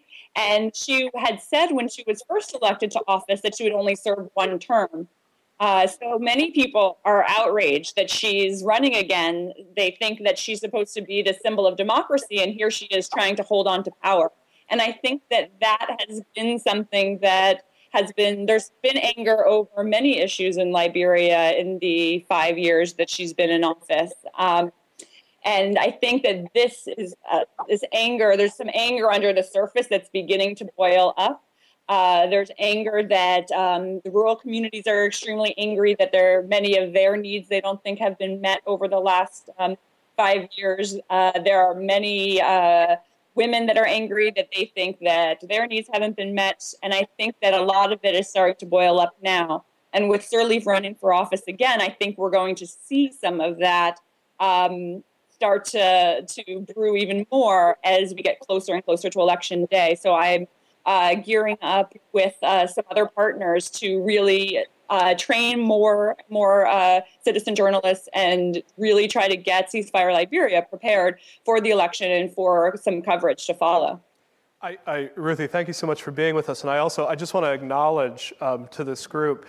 Eh, Ruthie is one of uh, the, the people we're going to feature today who, who've been involved with Global Voices in one fashion or another. And we've tried a number of uh, media projects in post conflict countries. Uh, and for the most part, they don't work. Uh, and actually, what's been so astounding is being able uh, to have um, this much information and so much incredible reporting coming out of Liberia. Uh, so thank you, uh, not just for being with us tonight, but thank you for the amazing work that you're doing on uh, making sure that we understand the situation in Liberia a little bit better. Thank you so much. everyone. So uh, as we, as we uh, talk about civic media in difficult places uh, and conversations that can be difficult to have, uh, I want to introduce uh, our next guests, uh, Brenda Burrell and, and Bev Clark. um, who are uh, calling in, in, in perhaps the toughest circumstances of everyone uh, this evening. Uh, they're going to be calling in from Harare, Zimbabwe, where not only is it the middle of the night, but it's the, it's the middle of the night, which lately has been routinely interrupted by power cuts. Uh, and uh, they've been going through some real struggles as far as uh, maintaining connectivity to some of their incredibly important citizen media projects. Uh, uh, Bev and Brenda are uh, really just inspiring leaders uh, who are pillars of civil society within Zimbabwe uh, and who've been involved with just utterly fascinating efforts to build uh, community media in a country where building community media is an incredibly difficult thing to do. Uh, so, guys, I, I would uh, love to ask you, uh, first of all, to say a word or two about Kubatana, uh, but then ideally uh, tell us a word or two about uh, the Freedom Phone project that you've been working on. Hey, hi, Ethan. Hi, can you hear me? It's Bev speaking. Hey, Bev, it's great to hear you. Did you hear our question at all? I did hear your question, and I just want to say thank you very much for that wonderful um, introduction. So, I think I'll start off, Ethan, telling you a little bit about Kubatana, and then Brenda can jump in and um, describe Freedom Phone for you. Um, about 10 years ago, we started Kubatana with the specific intention of trying to make the NGO sector in Zimbabwe and the publishing that it produces um, more accessible to Zimbabweans, the region, and also globally. And we started off very small. We carted around a questionnaire to all those Zimbabwean NGOs that we knew of. And we showed them our kind of illustrated idea of what our website would finally look like. We got amazing support from the sector in Zimbabwe. And today we run a website which um, archives, has a library of over 16,000 documents, largely about um, activities in the nonprofit sector. We have a directory of over 240 NGOs. We produce a weekly email newsletter to a subscriber list of about 9,400 people. Our SMS subscriber list um, has grown just recently to over 10,000 people. We've started a community blog where I think we have now over about 16 contributors. And what we like specifically about our community blog is that Zimbabweans contribute their perspectives of on the ground life here. And actually, I urge you to read a post that I put up today about a woman's field trip into a very rural space in Zimbabwe in, in the quest to actually dispense medication for measles. So, um, our use of ICTs has been very integrated, and basically, how we've approached it is to look at the fact that many different people have different accesses to different tools and ways of communication. And we've tried to spread our expertise and skills over a variety of mediums in order to attract and build participation from a wide variety of Zimbabweans. We also have gone into print, um, especially over election time when we feel that the information is being severely controlled by the government in terms of voter education materials. And um, just recently, we've also engaged Freedom Phone, um, our audio information dissemination project, to carry audio materials to um, again to a wide variety of Zimbabweans. So at this point in time, I think I, I do think that Kubatana is seen as one of Africa's ICT success stories. We're we're really proud of what we've developed. And um, I think I recall you saying in the introduction, we have indeed developed what we feel is a community. We have a very loyal following of Zimbabweans who look to us for nonpartisan information and information um, actually that inspires them.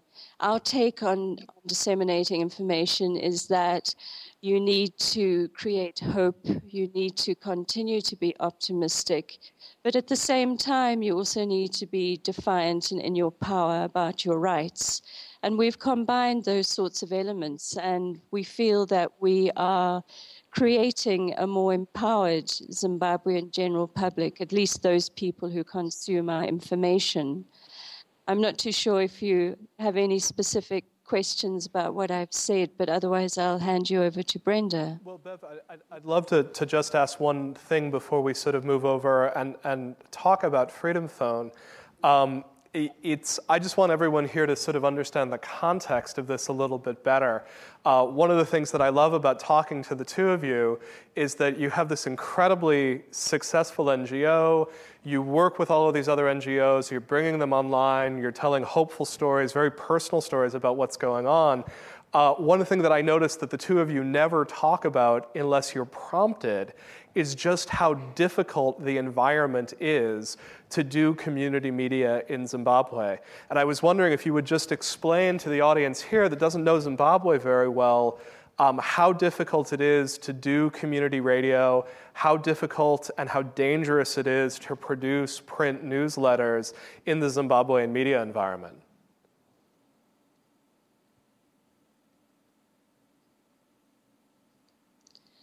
If, uh, if I got you right, Ethan, uh, you, you broke up a lot there, but I'm thinking that you were asking us about describing our media environment.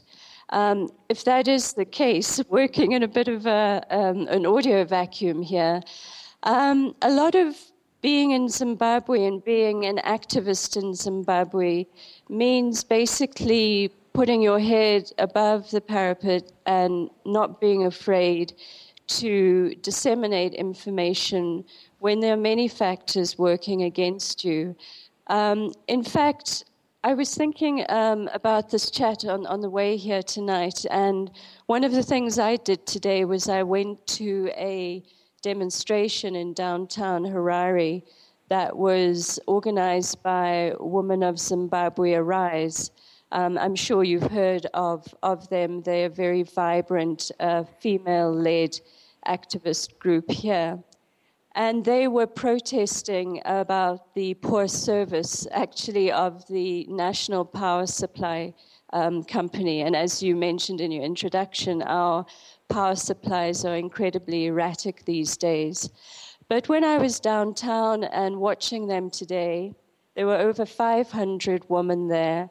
They were waving yellow cards, um, basically using the soccer metaphor of giving the National Supply Authority a warning saying, listen, we're watching you, and Zimbabweans need more stable power supply, so, so watch out.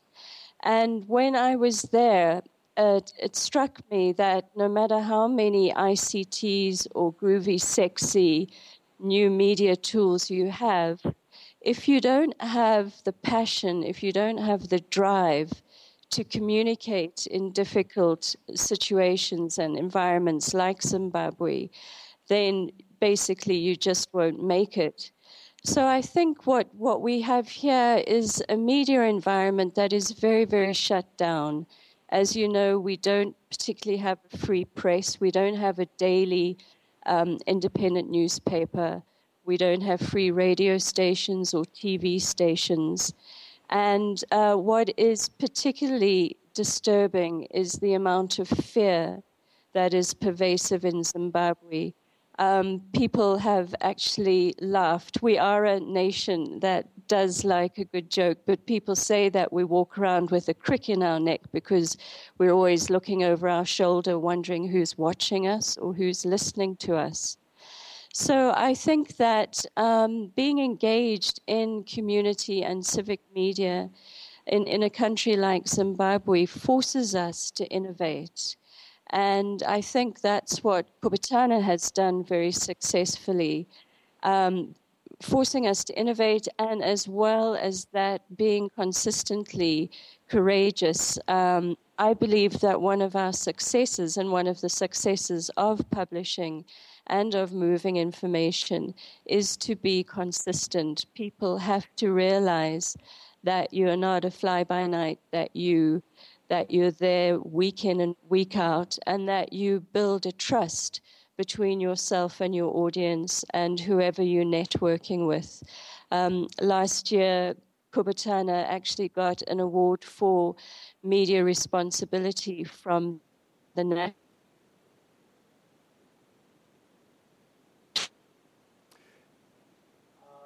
Bevis. NGO Association.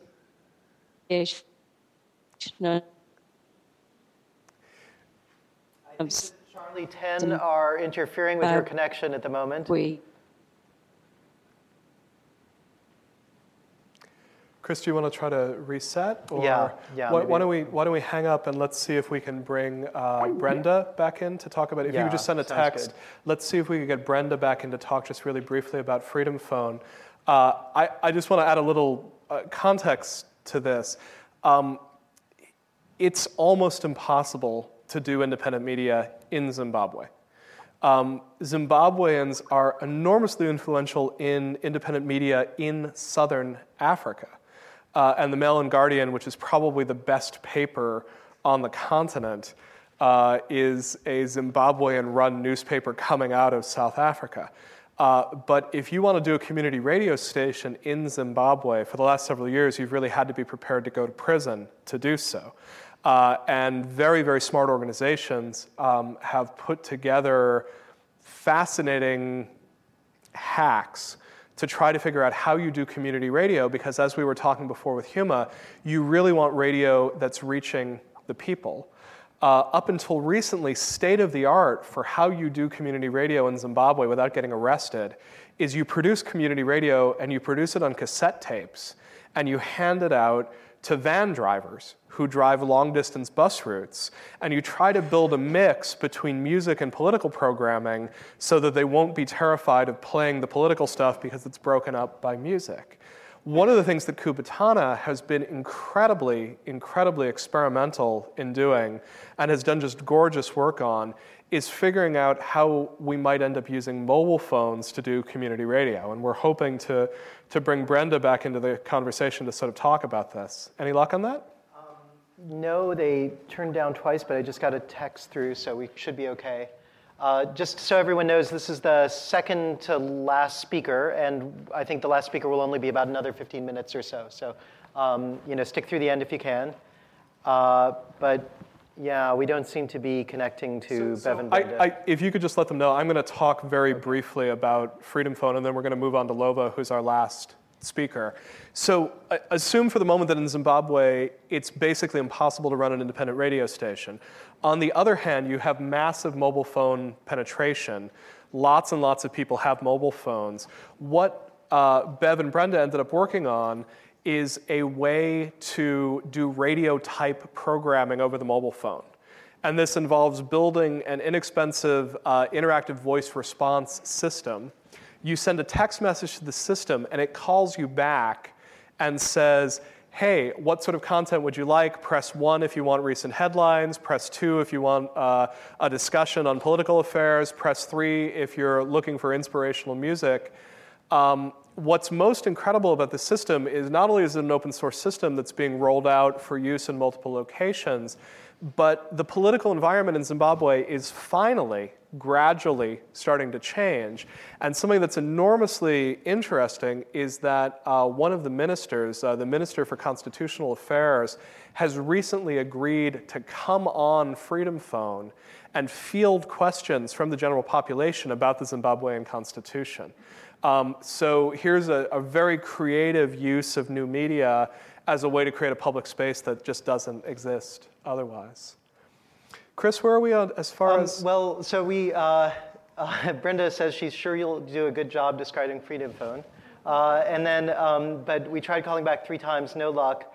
Um, and then uh, Lova is not answering, um, who our last speaker, uh, uh, was online last uh, 6.38 or so. Um, uh, so uh, Lova's not answering, but um, uh, I can try one more time. So so let, us let's, let's try once more and see if we can get Lova on. Uh, in the meantime, in general, any questions that have sort of come up for people here uh, about what we're getting in this sort of scattershot, pointillistic view of, of citizen media around the planet? Uh, anything that anyone wants to observe, bring up, sort of talk about? This is me vamping, and you can help me by standing up. And yes, please. Wonderful. Um, everything I'm hearing makes me um, think that journalists here could be doing more reporting from here with people in places like Zimbabwe and Haiti. And I want to ask you technically, what are the how much bandwidth do we have in some of these developing countries? Because if it's getting to the point where we could Skype with people in in Haiti and um, Zimbabwe, can we start interviewing, you know, from our desks using Skype? I mean, how how far are we away from doing that, you know? And second question, part two. Um, I've heard of like frontline SMS and these SMS messaging systems, and I wondered if there's any grant money or any projects out there that are looking at something like a super cell phone, maybe a, a something between a netbook and a cell phone, and fund handing out these netbooks so that people can go a step further than just receiving messages. Is there anything out there like that? Thanks. Those are really great questions. Um, Actually, it looks like we have Lova, so um, maybe we can put those in the queue. So we're going to circle circle back to those. Um, I just want to point out that there are drinks for everyone upstairs immediately after this. We have to quit right at seven, so that might be a question that we uh, do over cocktails. Um, sorry to uh, let me apologize, and, and here should be Lova. I hope he answers.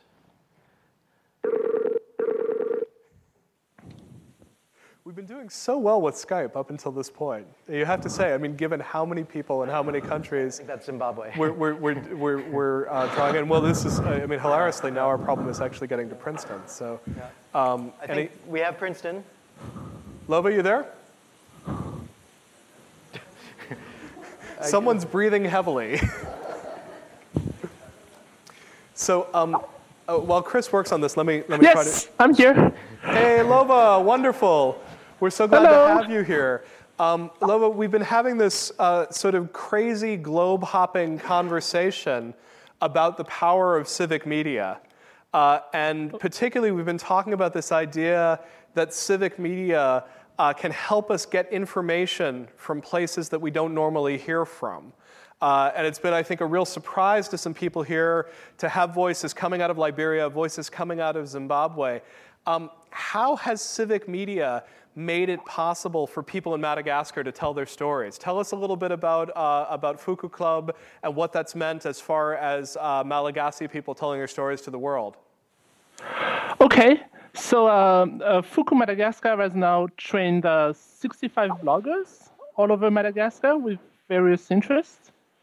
And uh, uh, the purpose of Foko was to highlight and promote on the web grassroots association working uh, in environmental social changes. And uh, we figured that if we give a platform to those associations, we could, um, uh, those associations could greatly benefit from the increased uh, exposure via feedbacks or collaboration, right? So uh, we did that for two years, but then, as uh, you all may know, there was the political turmoil in Madagascar, and it turned quite violent and result, resulted in the ousting of the president uh, with the support of the army on uh, March 17 of last year. So uh, the so basically the people that we train now uh, uh, didn't have uh, kind of turned um, by default to document the crisis, and um, and it was clearly quite important because freedom of press, which was already under attack before the coup, was certainly more shut down now uh, because the new government wanted to provide an image of legitimacy and being the people's choice, and that was clearly not the case. So, uh, what the bloggers that we trained did was uh, basically to uh, uh, to uh, to provide real life information of uh, what was happening uh, in Madagascar. So, so let, us just talk a little bit about who these bloggers are, because I, I, I, I think people here are sort of imagining, uh, you know, trained professional journalists. Who, who are the sorts of people who were involved with Foko Club? Right. So uh, the very first uh, uh Foko Club bloggers were actually uh, high school students from uh, from a public school in, in Madagascar. They just came to us and they were interested in learning a little bit more about information technology. So they were the first one that we trained. Now, uh, among uh, all the bloggers that we have, we have uh, environmental activists that are uh, trying to uh, to protect the forest uh, on the east coast. We also have um, healthcare givers in the south in the south of Madagascar, and um, yeah, so none of those guys were professional bloggers per se. They were really just interested in learning more, and uh, that's when um, um, and uh, basically but uh, this training that they had helped them uh, document everything that was going on when uh, when the the social fabric of Madagascar turned a little different. So, so just to, to sort of wind back in time, you have a club that really starts as um, high school students who initially wanted to learn a little bit more English, uh, then started to want to learn a little bit about technology, ended up learning about blogging. Um, and have now turned into um, really some of the most independent voices coming out of the Malagasy crisis for the simple reason that a lot of radio and television voices have been silenced. As someone managing this project, um, what does it mean that you're sending out high school students uh, to literally go out and, and, report from the barricades. I, I mean, I, how do we do this? And I say we because, of course, we're supporting this, this project over at Global Voices. Is, is, there, is there concern uh, about these young people uh, sort of going out and, and doing what could be some very dangerous journalistic work? There is definitely a major concern, especially uh, around uh, March and April of last year, because that's when we, we, we could see that there were people being killed in the street uh, what we our first initial reaction uh, when we saw that they were documenting the crisis was uh, why exactly are you out in the street right now? You should be at home and just uh, close the door and, and be safe. But uh, really, th- that was what we as the core team uh, told them. We, we told them at first that this was really not what the objective was of, of the training, but uh, they just felt that uh, it was their duty to to um, to tell more about what was happening because themselves at home didn't see anything on television or on radio about what was really happening. So it was more it was uh, coming from from the bloggers themselves. They they felt like uh, this is happening and we need to tell the people outside that uh, that this is a, this is how it is, and, um, and, and maybe people are, are, missing the picture here. So, so just before you joined us, Lova, we had a, a great question from the audience, and the question was basically if it's possible for us to have a conversation with a blogger in Madagascar over Skype, why is it that we're not getting more information out of places like Madagascar? Is it a technology constraint that we're not able to make the call to Antananarivo? Or what are the other constraints? Is the problem that uh, we tend to think that Madagascar is a place where scheming penguins go to overthrow the government, rather than thinking of it as an actual uh, real place on the map? Uh, I think it's uh, all, a little bit of uh, all of that at once. Uh, I think one of the major issues is still uh, language, clearly. Uh, when we trained our, our bloggers to um, to use a citizen media p- platform, we also encourage them to to uh, to blog a little bit in English because uh, that would increase the, uh, the, the ability for for other people to to understand what they're talking about. Uh, I think the technology is still a major constraint uh, because even though we're supposed to have the faster broadband right now, it's really not quite there for the majority of the population. Uh, and finally, I think that it's a little bit about uh, people not understanding that there's a lot of uh, good stories that they could tell, and uh, that they could tell the story in a in a more appealing way, so that uh, people get more in- interested about what's going on there. So I think it's it's a bit of uh, of all of that. Now, clearly, there might be a lack of interest for Madagascar when it when it's not about the environment or you know the lemurs, but uh, I think it's it's also about us not uh, telling a compelling story as well. Well, embarrassingly enough, we actually had a question before Georgia Popplewell showed up with a lemur on her shoulder.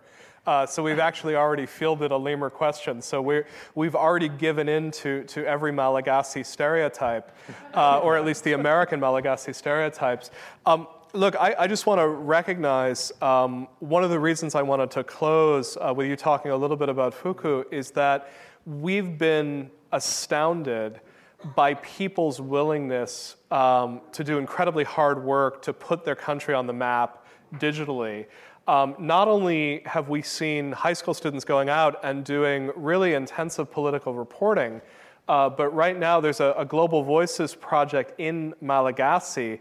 Uh, Lova, talk to me just really quickly in closing about why it's important uh, to bring the Malagasy language and citizen media in Malagasy uh, onto the internet.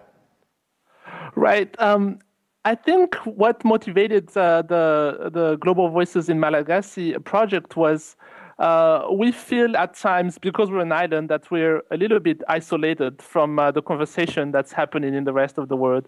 And uh, the uh, we take great pride in, uh, in the Malagasy language.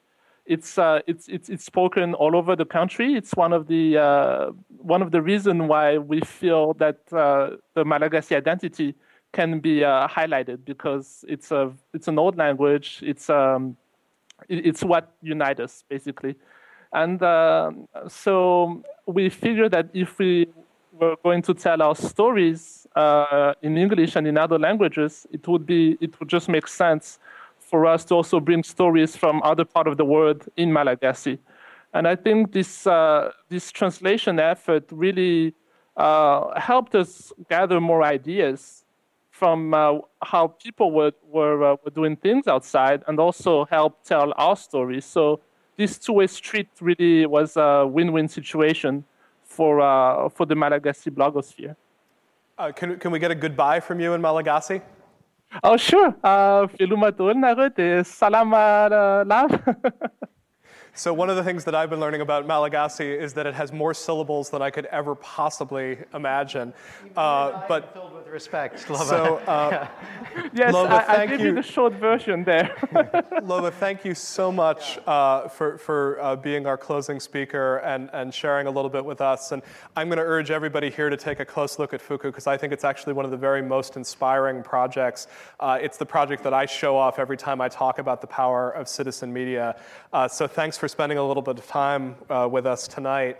Uh, and everyone here, thanks for hanging in for uh, what has not always been the most technically flawless event, uh, but I, I, thought ended up being sort of an interesting conversation, and I hope maybe we can continue it uh, outside over some drinks. And thank you to the tech crew who stayed a little bit late, so thank you very much.